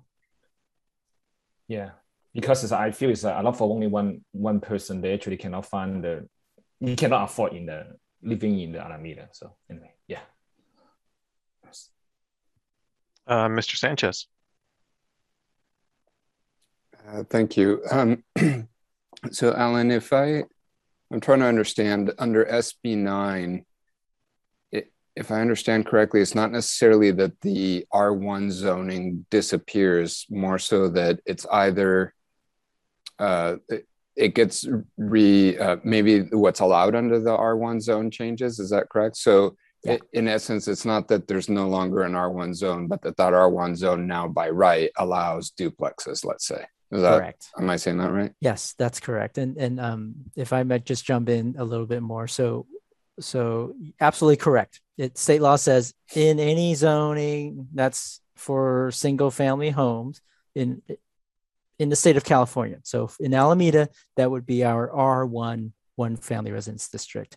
Other cities might call it different things, but in effect, if you have a zoning that currently limits developed to one dwelling unit, basically one single family home per lot, in those areas under state law, that single family homeowner can come to the city and apply to get a second unit on that lot by right. In addition, you can also take your lot and apply for a lot split. And after splitting that lot, you also get to put two units on that new lot. So essentially it's as the Mr. Buckley had described earlier, you're taking a single family zone and then basically turning it into allowing 4 units on the original lot. Okay, and is the lot split dependent on the ratio? So is that basically a function of you can't create a lot that allows more square footage per a floor area ratio that's not allowed by? Is it SB 9 that dictates it, or is it so the SB 9 guideline? SB 9 says the minimum lot size is 1,200 square feet, I believe. In addition, that your new lot needs to be like 40% of the original lot area. So there's some rules in place that ensures that you're not creating a disproportionately sized lot. So there are rules like that in place. But if you want to think about it from a density perspective, 1,200 square feet, I mean, divide that in acre, that's 70, right. 70 plus units per acre. So that is state law.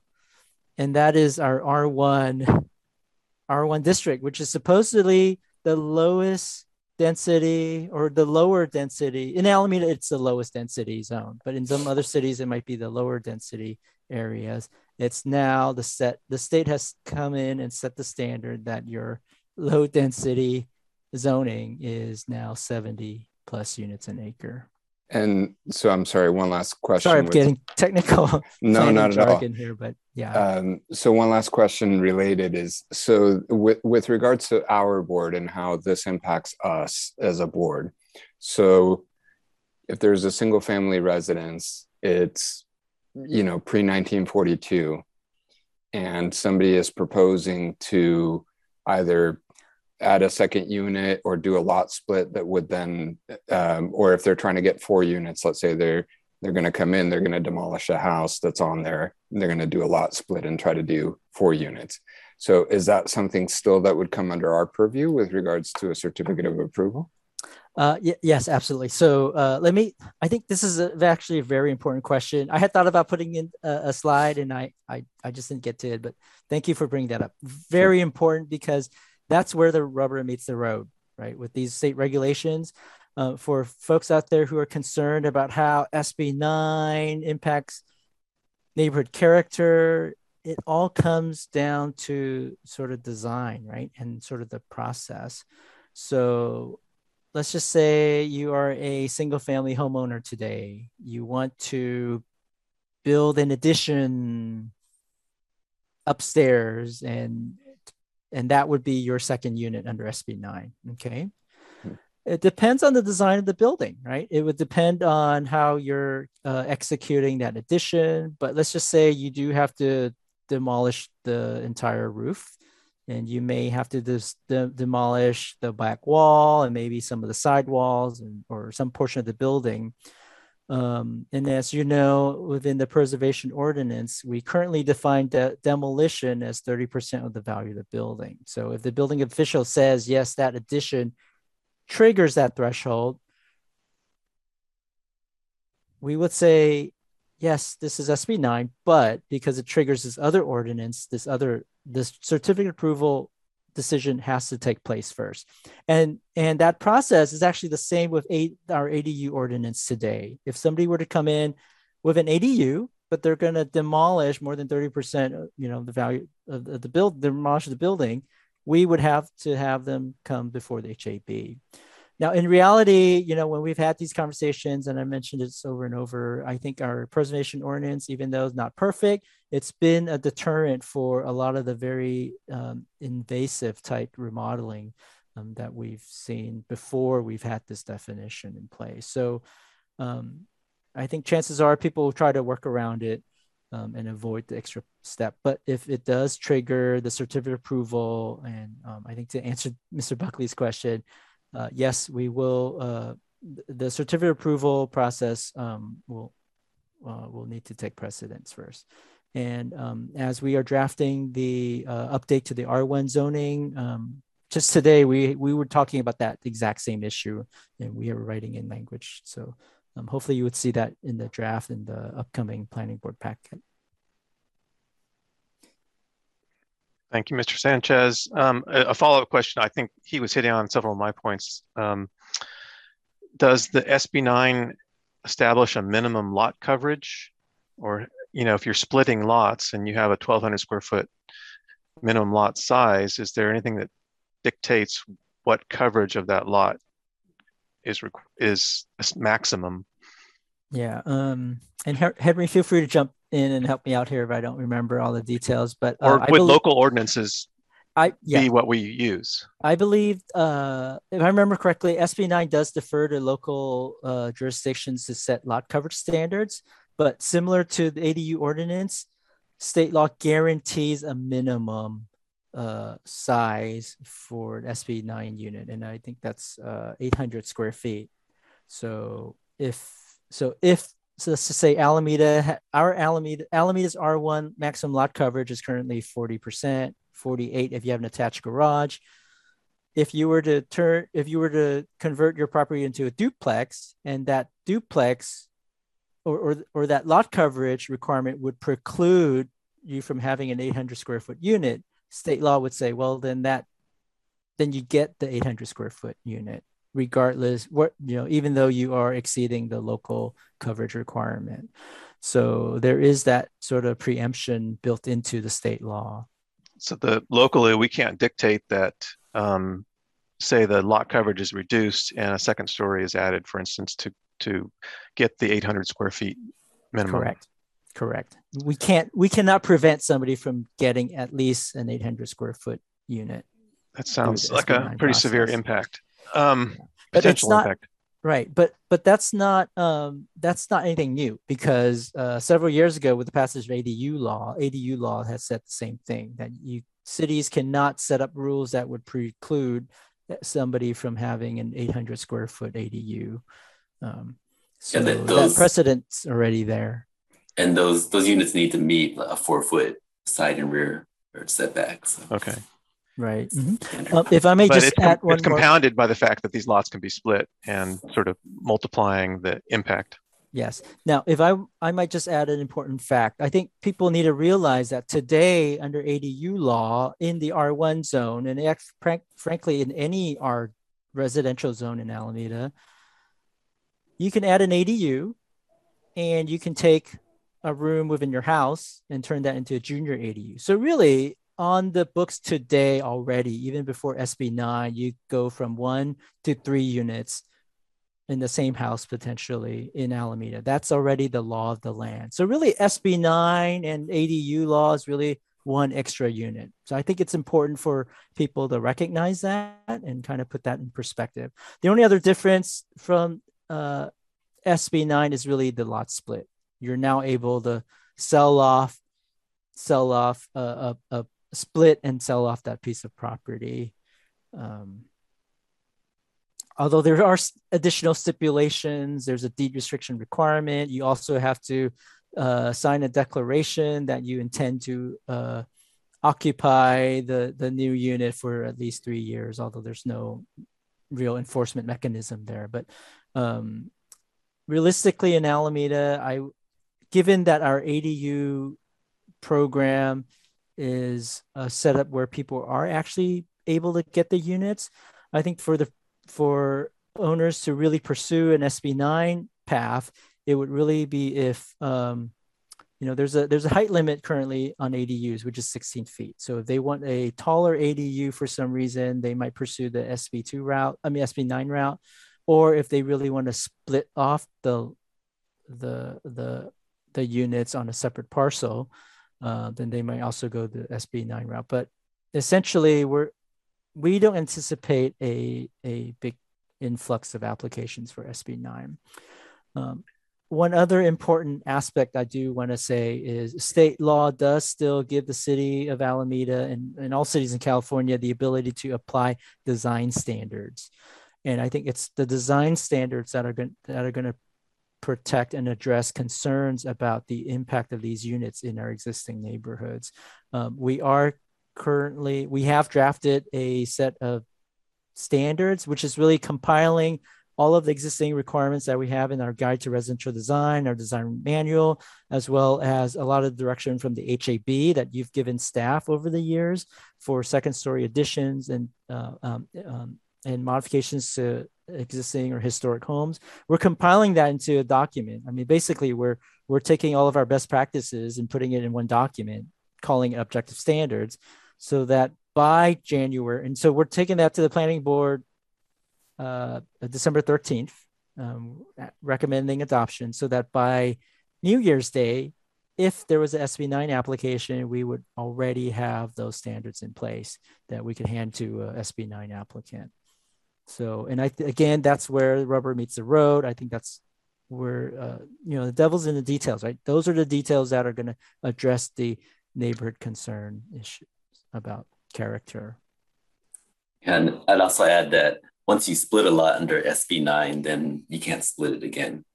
So, okay. So yeah, that's good point. Yes, and there must be some kind of requirement for an easement so that the split lot has access to a public way. Yes. Those would be If it was like a flag lot, for example, then they will be required to provide easements. Okay, so Mr. Lau, do you want to jump in here with a question?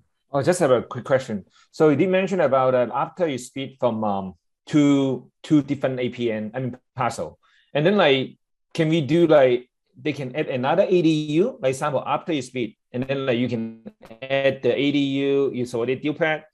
People may be thinking about you can become another 2 ADU, 1 junior, 1 ADU in one lot, another side, up to speed, and then another ADU, another. Can they do it? So state law doesn't address that issue, but what I'll tell you is in the draft that staff is putting together, we're saying 4 max. Okay. ADUs, efficiency units, junior ADUs inclusive. You go from 1 unit to 4. You could choose however path you get to 4, whether it's ADUs or SB9 units, but you get 4 with a lot split. Without a lot split, you get 2. But you got 2 APN, right? Meaning it's up to speed, meaning that people can sell the other one?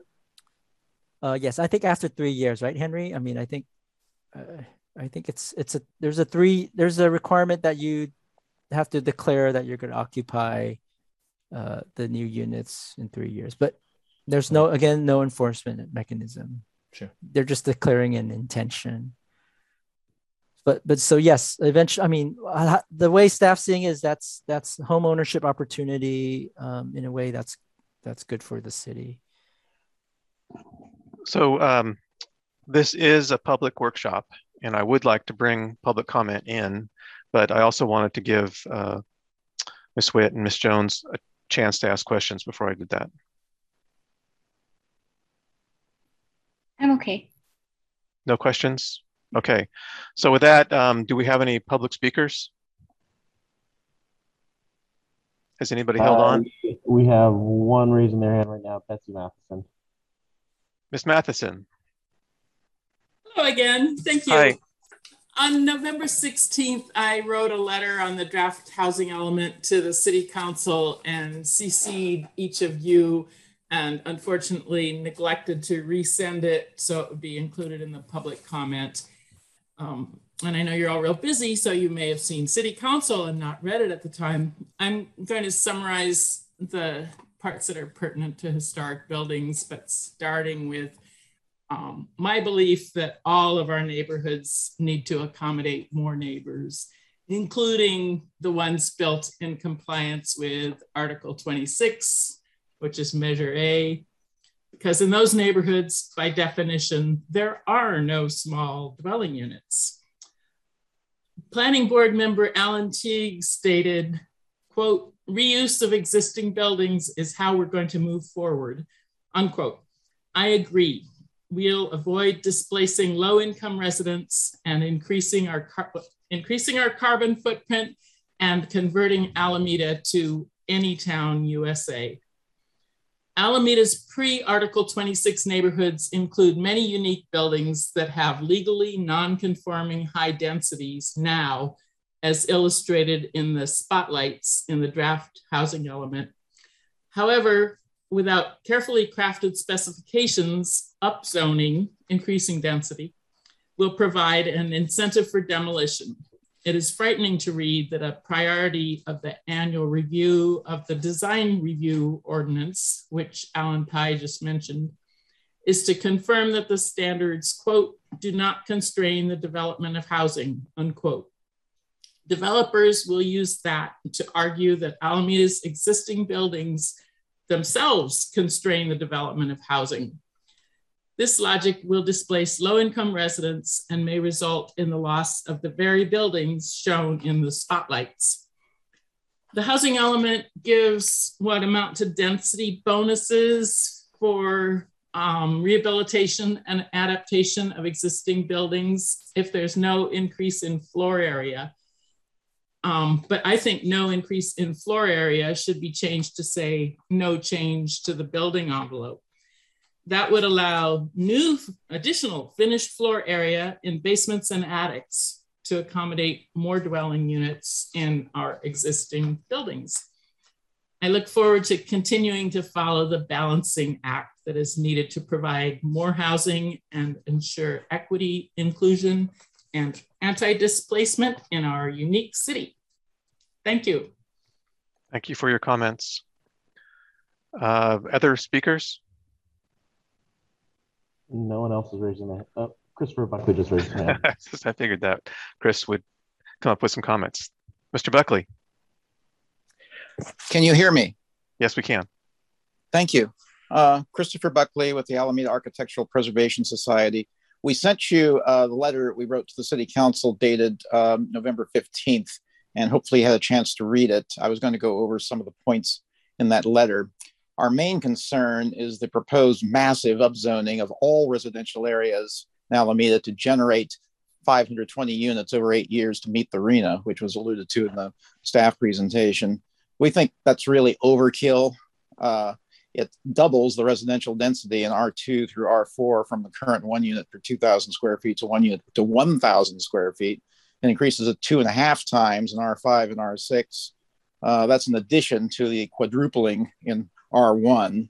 And so what that means is in R2 through R4, you can get 5 units on a 5,000 square foot lot, plus ADUs, 7 units on a 5,000 square foot lot in R5 and R6, plus ADUs, and the 4 units in R1, though those do not involve ADUs. And so if you get 5 units on a lot, then that triggers the state density bonus law, which means you can get in more units if any of them are affordable, but also exceptions to height limits, setbacks, and lot coverage, and all these other things that we're concerned about. So it really, you know, opens the floodgates to all sorts of additional density kick-ins. It also triples the density in the historic parts of Webster Street, Park Street, and the stations. So, so we're concerned that this upzoning is really going too far, would result in more demolitions, incentives to get rid of an existing building to build, you know, bigger buildings. So, and also inflate land values and displace affordable housing. So before proceeding with this massive upzoning to get 520 units, we're recommending look to other strategies. First, look more at the underutilized sites, such as the estuary shopping centers. We think the staff is underestimating 1,000 units there. There's 800 for South Shore already. They've committed to it. You can get a lot more than 200 at these other shopping centers. Second, the non-historic parts of Park and Webster Street, we think they can do more than 300. ADUs of 43 per year is an understatement. Staff was previously saying 60 per year. We've already done 64 through November 1st this year. That means that we're on track for 77 per year. So that's 614 units over 8 years. That's an understatement. SB 9, probably a couple of dozen anyway. I wonder where that 40% came from though. Extra units within building envelopes, which board member Lau mentioned and Betsy Matheson just mentioned, that's a really promising strategy. I'm running out of time, so we're asking the HAB to urge the City Council Planning Board staff to not upzone the residential areas and historic commercial areas and pursue instead these strategies which I just listed. Thank you. Thank you, Mr. Buckley. Any other speakers? Not at this time. Okay.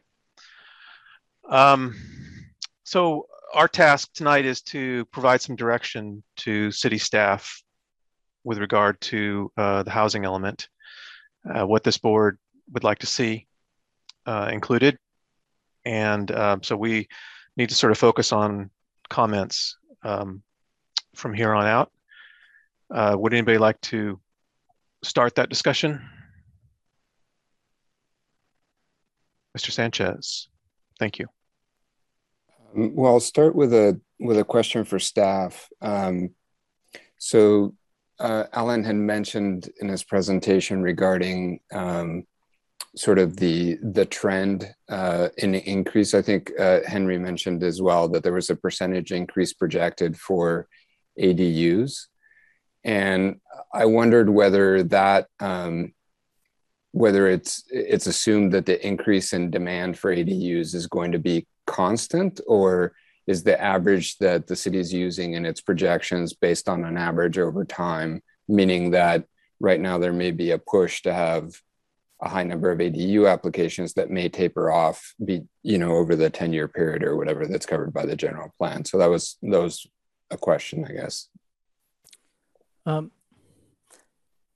I think it might still be a little bit too early to establish a trend, but the number that we put out there, the 43, was based on an average over the last, 4 years since the 2017 update of the ADU ordinance.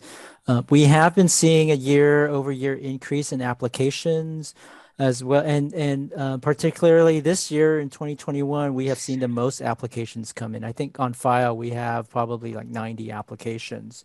But what I'm also finding and hearing anecdotally, talking to homeowners, is we have issued some building permits where the owners have not continued to pull through to build the unit, and a lot of times it's citing the. I think the pandemic is unfortunately a factor, but also just high construction costs as well as the inability to find contractors to do the work, or there's either long wait time. So those are challenges that we have heard from at the public counter basically, and I don't know if the trend will continue, but I think based on the Turner Center report, the projection is that there will be continually, for basically with SB 9, factoring SB 9, there would be a 40% increase over those years. Did I get that right, Henry? Yeah, that's right. Yeah. They basically did a projection of, you know, the number of units increase from SB9 over like what's already been produced off of ADUs and JADUs, junior ADUs, right? Yeah. Mm-hmm. And really, I've always thought that, you know, the SB9 units are essentially those that would cannibalize units that would otherwise come in as ADU units. They're probably going to be the same. Again, given the similarity of the development standards, you know, if I were to build an ADU in the backyard already, but that SB9 might give me an opportunity to not be restricted to a 16-foot height limit, and it would allow me to parse out the land, I'd probably choose the SB9 application process instead of an ADU. So it's basically, for me, I see a lot of those overlapping numbers. Yeah, thank you for the clarification. I think for me, the, you know, one of the struggles that I have with sort of an over-reliance on the ADU as the solution to meeting the city's RHNA numbers is the fact that I know a lot of the ADUs that people are building are not being used as rental units. They're not being used to house people. You know, it's sort of an expansion to a single family home where previously it wasn't allowed. And so it's maybe a bit of a workaround to increase the size of a home, right?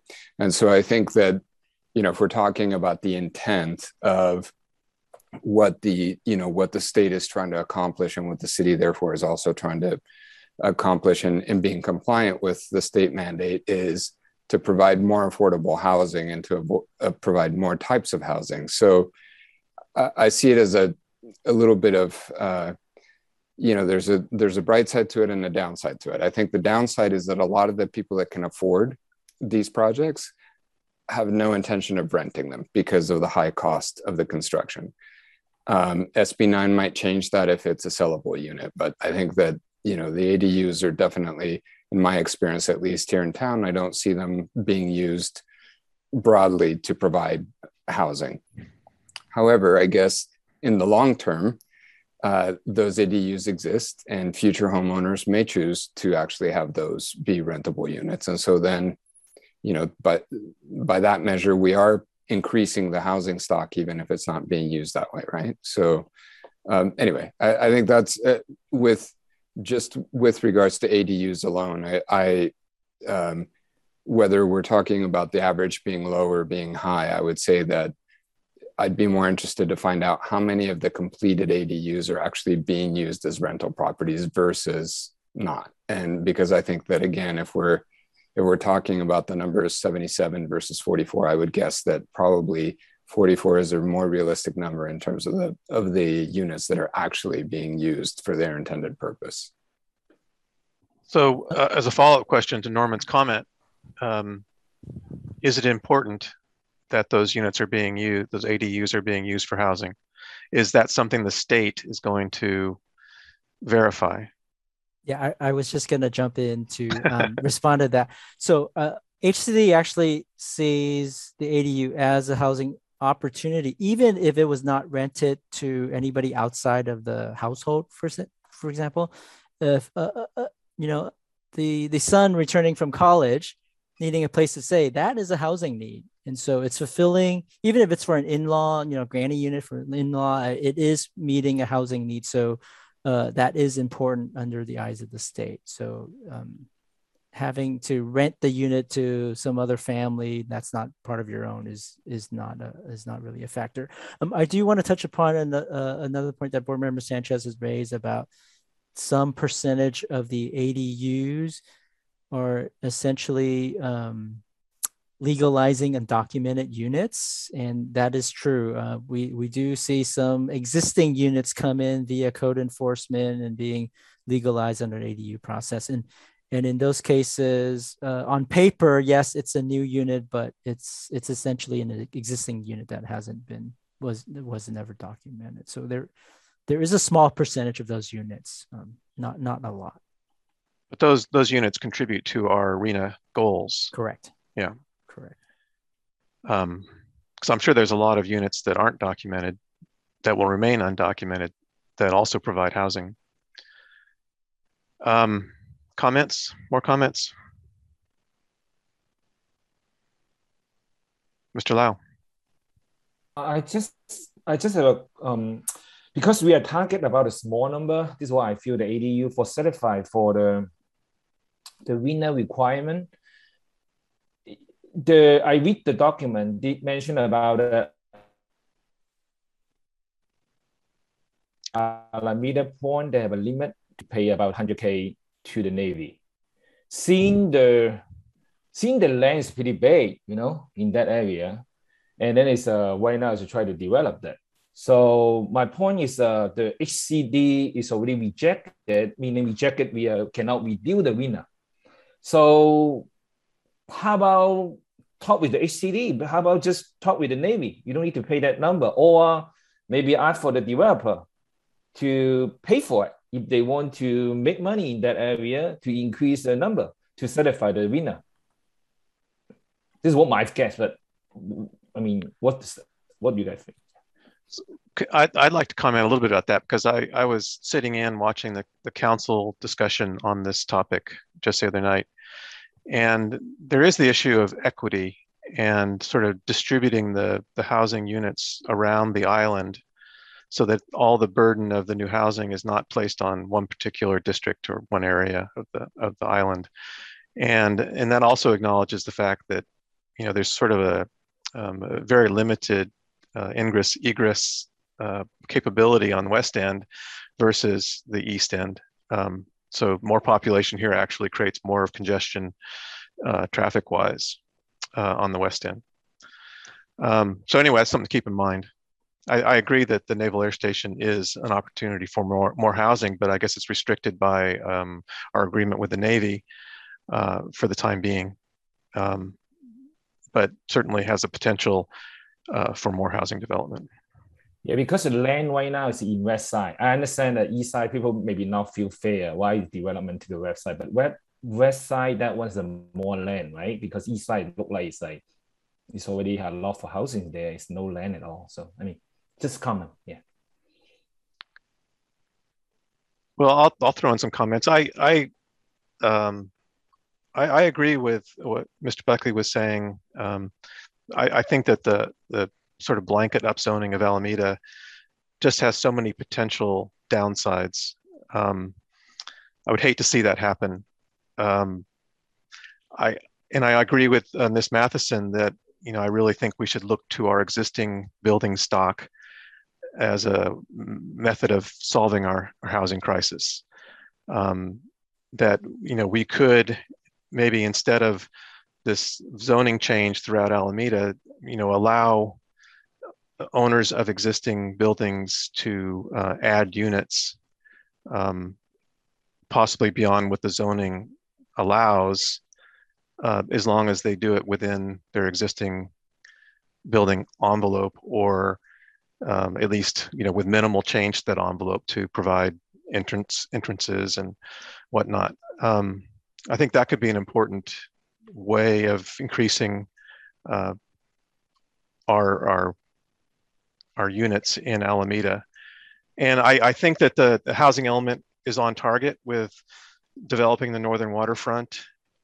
I think there, at least, we have opportunities for potential cross estuary transportation, water transportation concepts. And we know we're going to have, with an increased population, we're going to have traffic issues with our roadways. So that along the northern waterfront, at least, we have the possibility of other ideas to help people get to the mainland. I also agree with the development, mixed-use development of Park Street and Webster Street. I think those are really important opportunities. And we have to deal with the historic issues on Park Street, But just up the street from the historic district, we have a site where, what is it? Is it Walgreens that was just recently built on the corner of Lincoln and Park? I think they've gone out of business or they've moved away, but we have a site there that is a real opportunity for a mixed use development. Probably should have thought about that several years ago when we were approving the Walgreens. And the shopping areas, I agree with that concept that the shopping areas are a real opportunity for more housing and mixed use developments. I'm just the ADUs. I also think that's something that Alameda needs to take advantage of. But I am concerned about lot coverage issues. I think that we have to provide some open space. We have to make sure that these developments just don't end up blanketing Alameda with building sites. Part of the charm of Alameda is our older historic neighborhoods, and I think that could certainly be threatened by too much development. What I'm not seeing in the housing element from the perspective of the Historical Advisory Board is really anything talking about the value of our historic neighborhoods. It's all about building more units, building more housing, equity, all these topics that don't address the fact that we have these really wonderful historic neighborhoods full of significant historic buildings, older trees, nice landscapes, and there's really no acknowledgement of that anywhere in the housing element. And I think there really we need to think about the protection of these neighborhoods and plan our new housing developments such that we don't threaten those neighborhoods. If we have infill construction, if there's an opportunity for infill construction somewhere in an established neighborhood, that infill development is done in a manner that respects the context of that existing neighborhood. And I've seen that kind of ignored in several developments in Alameda. But I think it's important. We shouldn't throw away what we've got. Scrambling to comply with these RHNA goals, I think we really need to be aware of the great things about our Alameda neighborhoods and protect them. With that, I pass it on to other comments. Mr. Sanchez. So, sorry, I'm going to come back again to staff with another question. So in the letter from AAPS, one of the suggested approaches was the College of Alameda and student housing. Does student housing count towards the RHNA requirements? I think to the extent that there's a demonstrated need, there's student housing need, and those are actual housing units.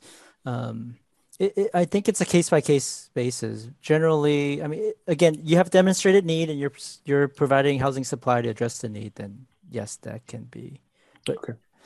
Right. And then the other question while I have you is, there was also mention about trying to focus development or target development of housing on vacant properties. And, aside from the point and the estuary, the properties along the estuary and some of the other areas that have already been mentioned in AAPS's letter, do you have a sense or can you give us an idea of how many open parcels are there within the R zones? I mean, are there a number of vacant parcels, or is it, they seem to be few and far between in my opinion, but. Yeah, the largest site I can think of is probably what we call the Mapes Ranch site, which is on Fernside, right as you cross the bridge, the Fruitvale Bridge into Alameda. It's right on the left-hand side. That is.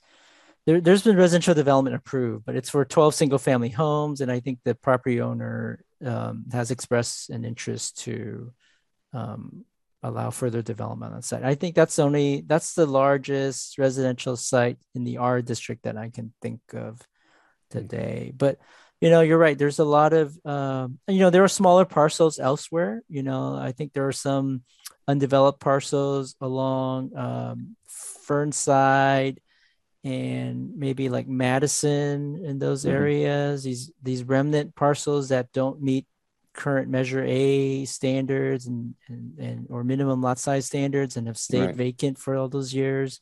I think, you know, I could think of those smaller lots, but you know, we're not looking at large sites. You're not looking at large sites where you could build a lot of multifamily, which is why our initial strategy for the R districts has been to talk about, well, maybe we do some upzoning to create the opportunities. So you get more units on the existing parcels. Now, there could be more work done, more discussion about how that occurs, whether that's entirely within the envelopes of existing buildings, or you know, or maybe they're in another building in the backyard, but subject to certain standards. Those are kind of the details in the zoning that we haven't yet worked out. The other thought there too is that it depends on you know, that the table I showed you earlier with how the numbers starting with the approved projects. There's another 1,800.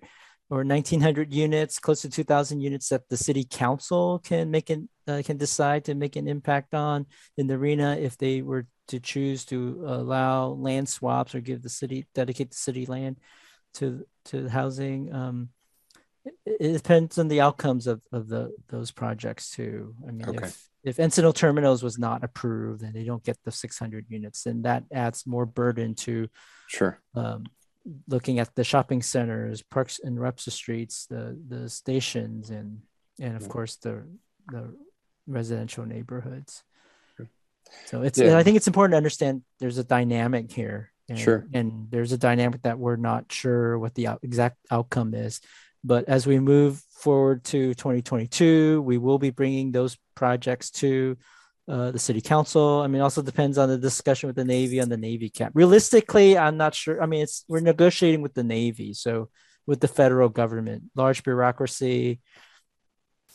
I don't know what that timeline. It's hard to pinpoint a timeline or gauge, you know, reality. But could there be a phased approach? You know, there's been discussion about, hey, would HCD accept some sort of phasing or adjustments along the way? That certainly is a possibility, but we just, you know, don't have enough details to pinpoint that yet, which is why the initial proposal, though, well, we will need to upzone, but to what extent, I think that could still be determined. Okay. Yeah, well, I think just thank you for the explanation. I think my last comment would be just that I tend to agree that a lot of our neighborhoods don't lend themselves well to, you know, sort of a huge increase in the density. But that said, I feel like most residential neighborhoods in Alameda have within them, you know, small retail corridors that I think do lend themselves to, you know, to having increased density.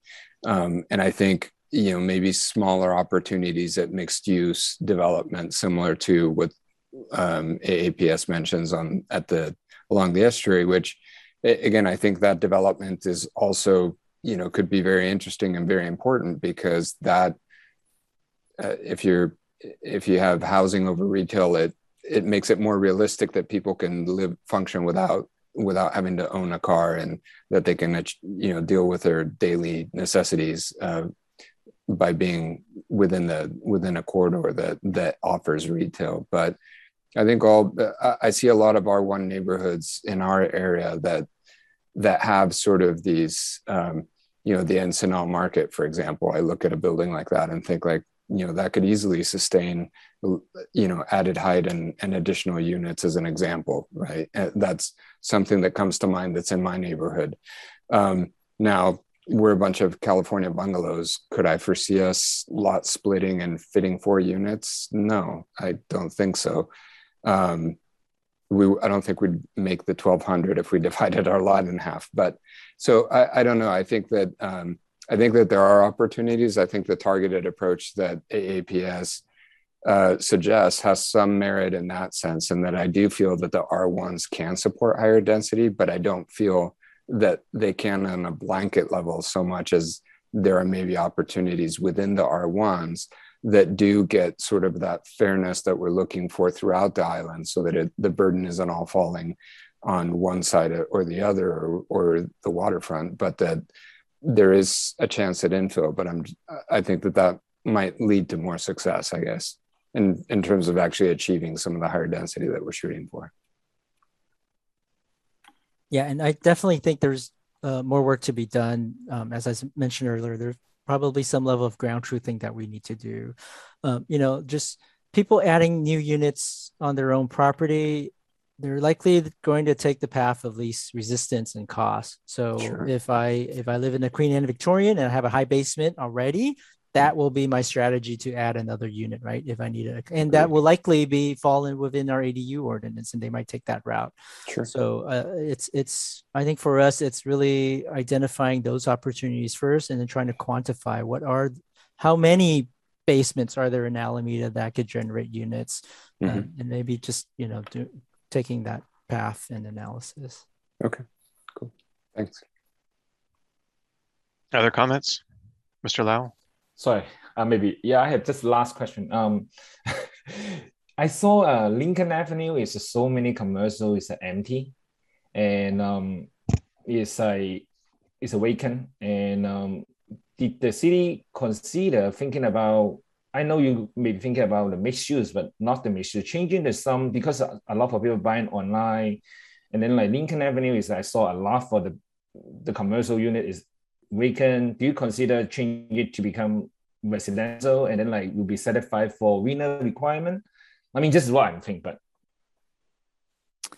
Yeah, I mean, that's more of a general plan kind of policy discussion. And with the latest general plan that was adopted, we did do some cleaning up of where there's inconsistent general plan designation and the zoning and existing use, but there was not an effort to try to recolor the map, if you will, to proactively convert commercial areas to residential, primarily because, you know, a lot of the areas that you're talking about along Lincoln are the historic stations that were historically business. This would be the C1 zoning, right, Henry, where we would allow dwelling units in vertical mixed-use configuration. So we knew that opportunity exists, and so I think we just left it as is.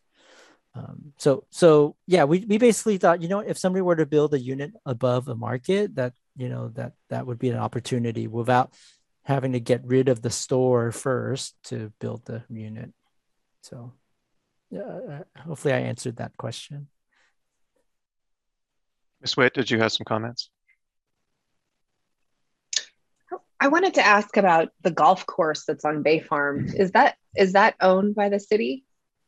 And yes, and it's designated a public open space. So I don't think we can convert that to private residential development without a vote of the people. Okay. You'd have some serious protests over that. Watch out. They just redid it too. So. There might be Twitters already on social media. I mean, you know, the drought keeps getting worse. So, and we need housing. So. Well, looking at the hazard map, that's all going to be underwater. So, probably not a good place to build housing. But in all fairness, the general plan does recognize golf course as a recreation asset for the city. So that is an important asset for the city. So we're not eyeing that for housing. Ms. Jones, did you have some comments? No comments. I have one additional comment, and that it's just a very specific comment about the housing element. Under HP 10, it proposes the Mills Act as being an economic incentive to promote housing. That is not what the Mills Act is about. The Mills Act is specifically about promoting restoration and preservation of qualified historic buildings. So I think that either needs to be reworded or struck entirely. I agree that the Mills Act is an important incentive for Alameda residents, commercial building owners, but to tie it to increase in housing units, I think is wrong. It's not what the Mills Act was intended for. And so I'd like to see that corrected. Yes, yes, thank you. We've actually flagged that. Okay. I'm not sure where it came from exactly, but I had caught that. Okay, good. Well, it's recognizing the purpose of the Mills Act. And yes, really what it's for, and it's not economic development, and it's really not a housing tool. But could it be used in some way to facilitate housing? Possibly, but that's not its primary purpose. No, its purpose is restoration and preservation of existing buildings. Yes, and if it somehow if the existing building has additional housing units, great, but it's not for that purpose. Right. And Chair Saxby, may I? Yeah. That just reminded me there was a question that you had or a comment made about the housing element needing to also focus on existing housing stock and the preservation and maintenance. I would like to say that it is actually part of the housing element. It's probably not in the spotlight where we're talking about all of the RHNA and all of those policies, but if you remember earlier in my presentation tonight, the housing element does have multiple components, one of which is also including looking at our existing housing stock as well as removing governmental barriers. And so in that context, you know, the city's ability to encourage and help our current homeowners upkeep and maintain their homes is one of the programs. I believe it's a program in our I saw that. Current housing element, and we will continue to do that. And so all of our policies and rules that we have in place for preservation and design review exemptions, encouraging upkeep and investment in homes, those programs will still continue. And yeah, I think the Mills Act can also kind of fall within that scope. Absolutely. I think maybe it just got kind of left aside when creating the goals for the housing element update. Right. It seemed to me that it didn't get the attention that it deserves.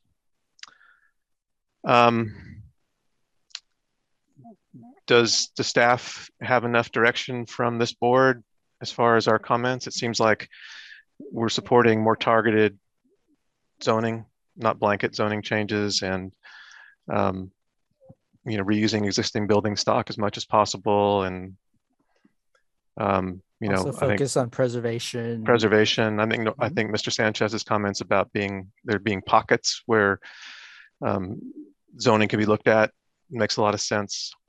Right. And basically looking at our districts and neighborhoods in more finer grained detail. I mean, that comment is consistent with what we've heard over these workshops as well. So. Thank you for that input. Okay. So unless there's any other comments from this board, I'm going to close our discussion of item 7C. Okay, no comments. What, Mr. Tai? Oh, I was just going to thank the board for the time on this issue.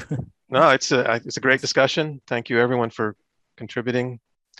I know it's getting late, so moving on to agenda item number 8, board communications. Do we have any communications? Raise your hand. No communications. Agenda item 9, staff communications. No, again, just thank you for your time, and as well as the public speakers tonight. Thank you. Yeah, I thought, AAPS's and Ms. Matheson's comments were both right on target. Oral communications. Once again, we have an opportunity for the public to address this board on topics that are not part of our agenda. Do we have any public speakers? Currently, no one's raising their hand. Just out of curiosity, how many people are listening in or watching? Currently, there's 6 attendees. One person just raised their hand, Billy Chu. To speak as an oral communication? I believe so, but they just lowered their hand as well. Okay. So no oral communications. With that, our meeting is adjourned. Thank you very much, everyone, for your comments. And since this is our last meeting of the year, happy holidays. Happy holidays. Happy Likewise, holidays. Happy Thank holidays. Bye. Bye. Bye, everybody. Good night. Good night. Thank you.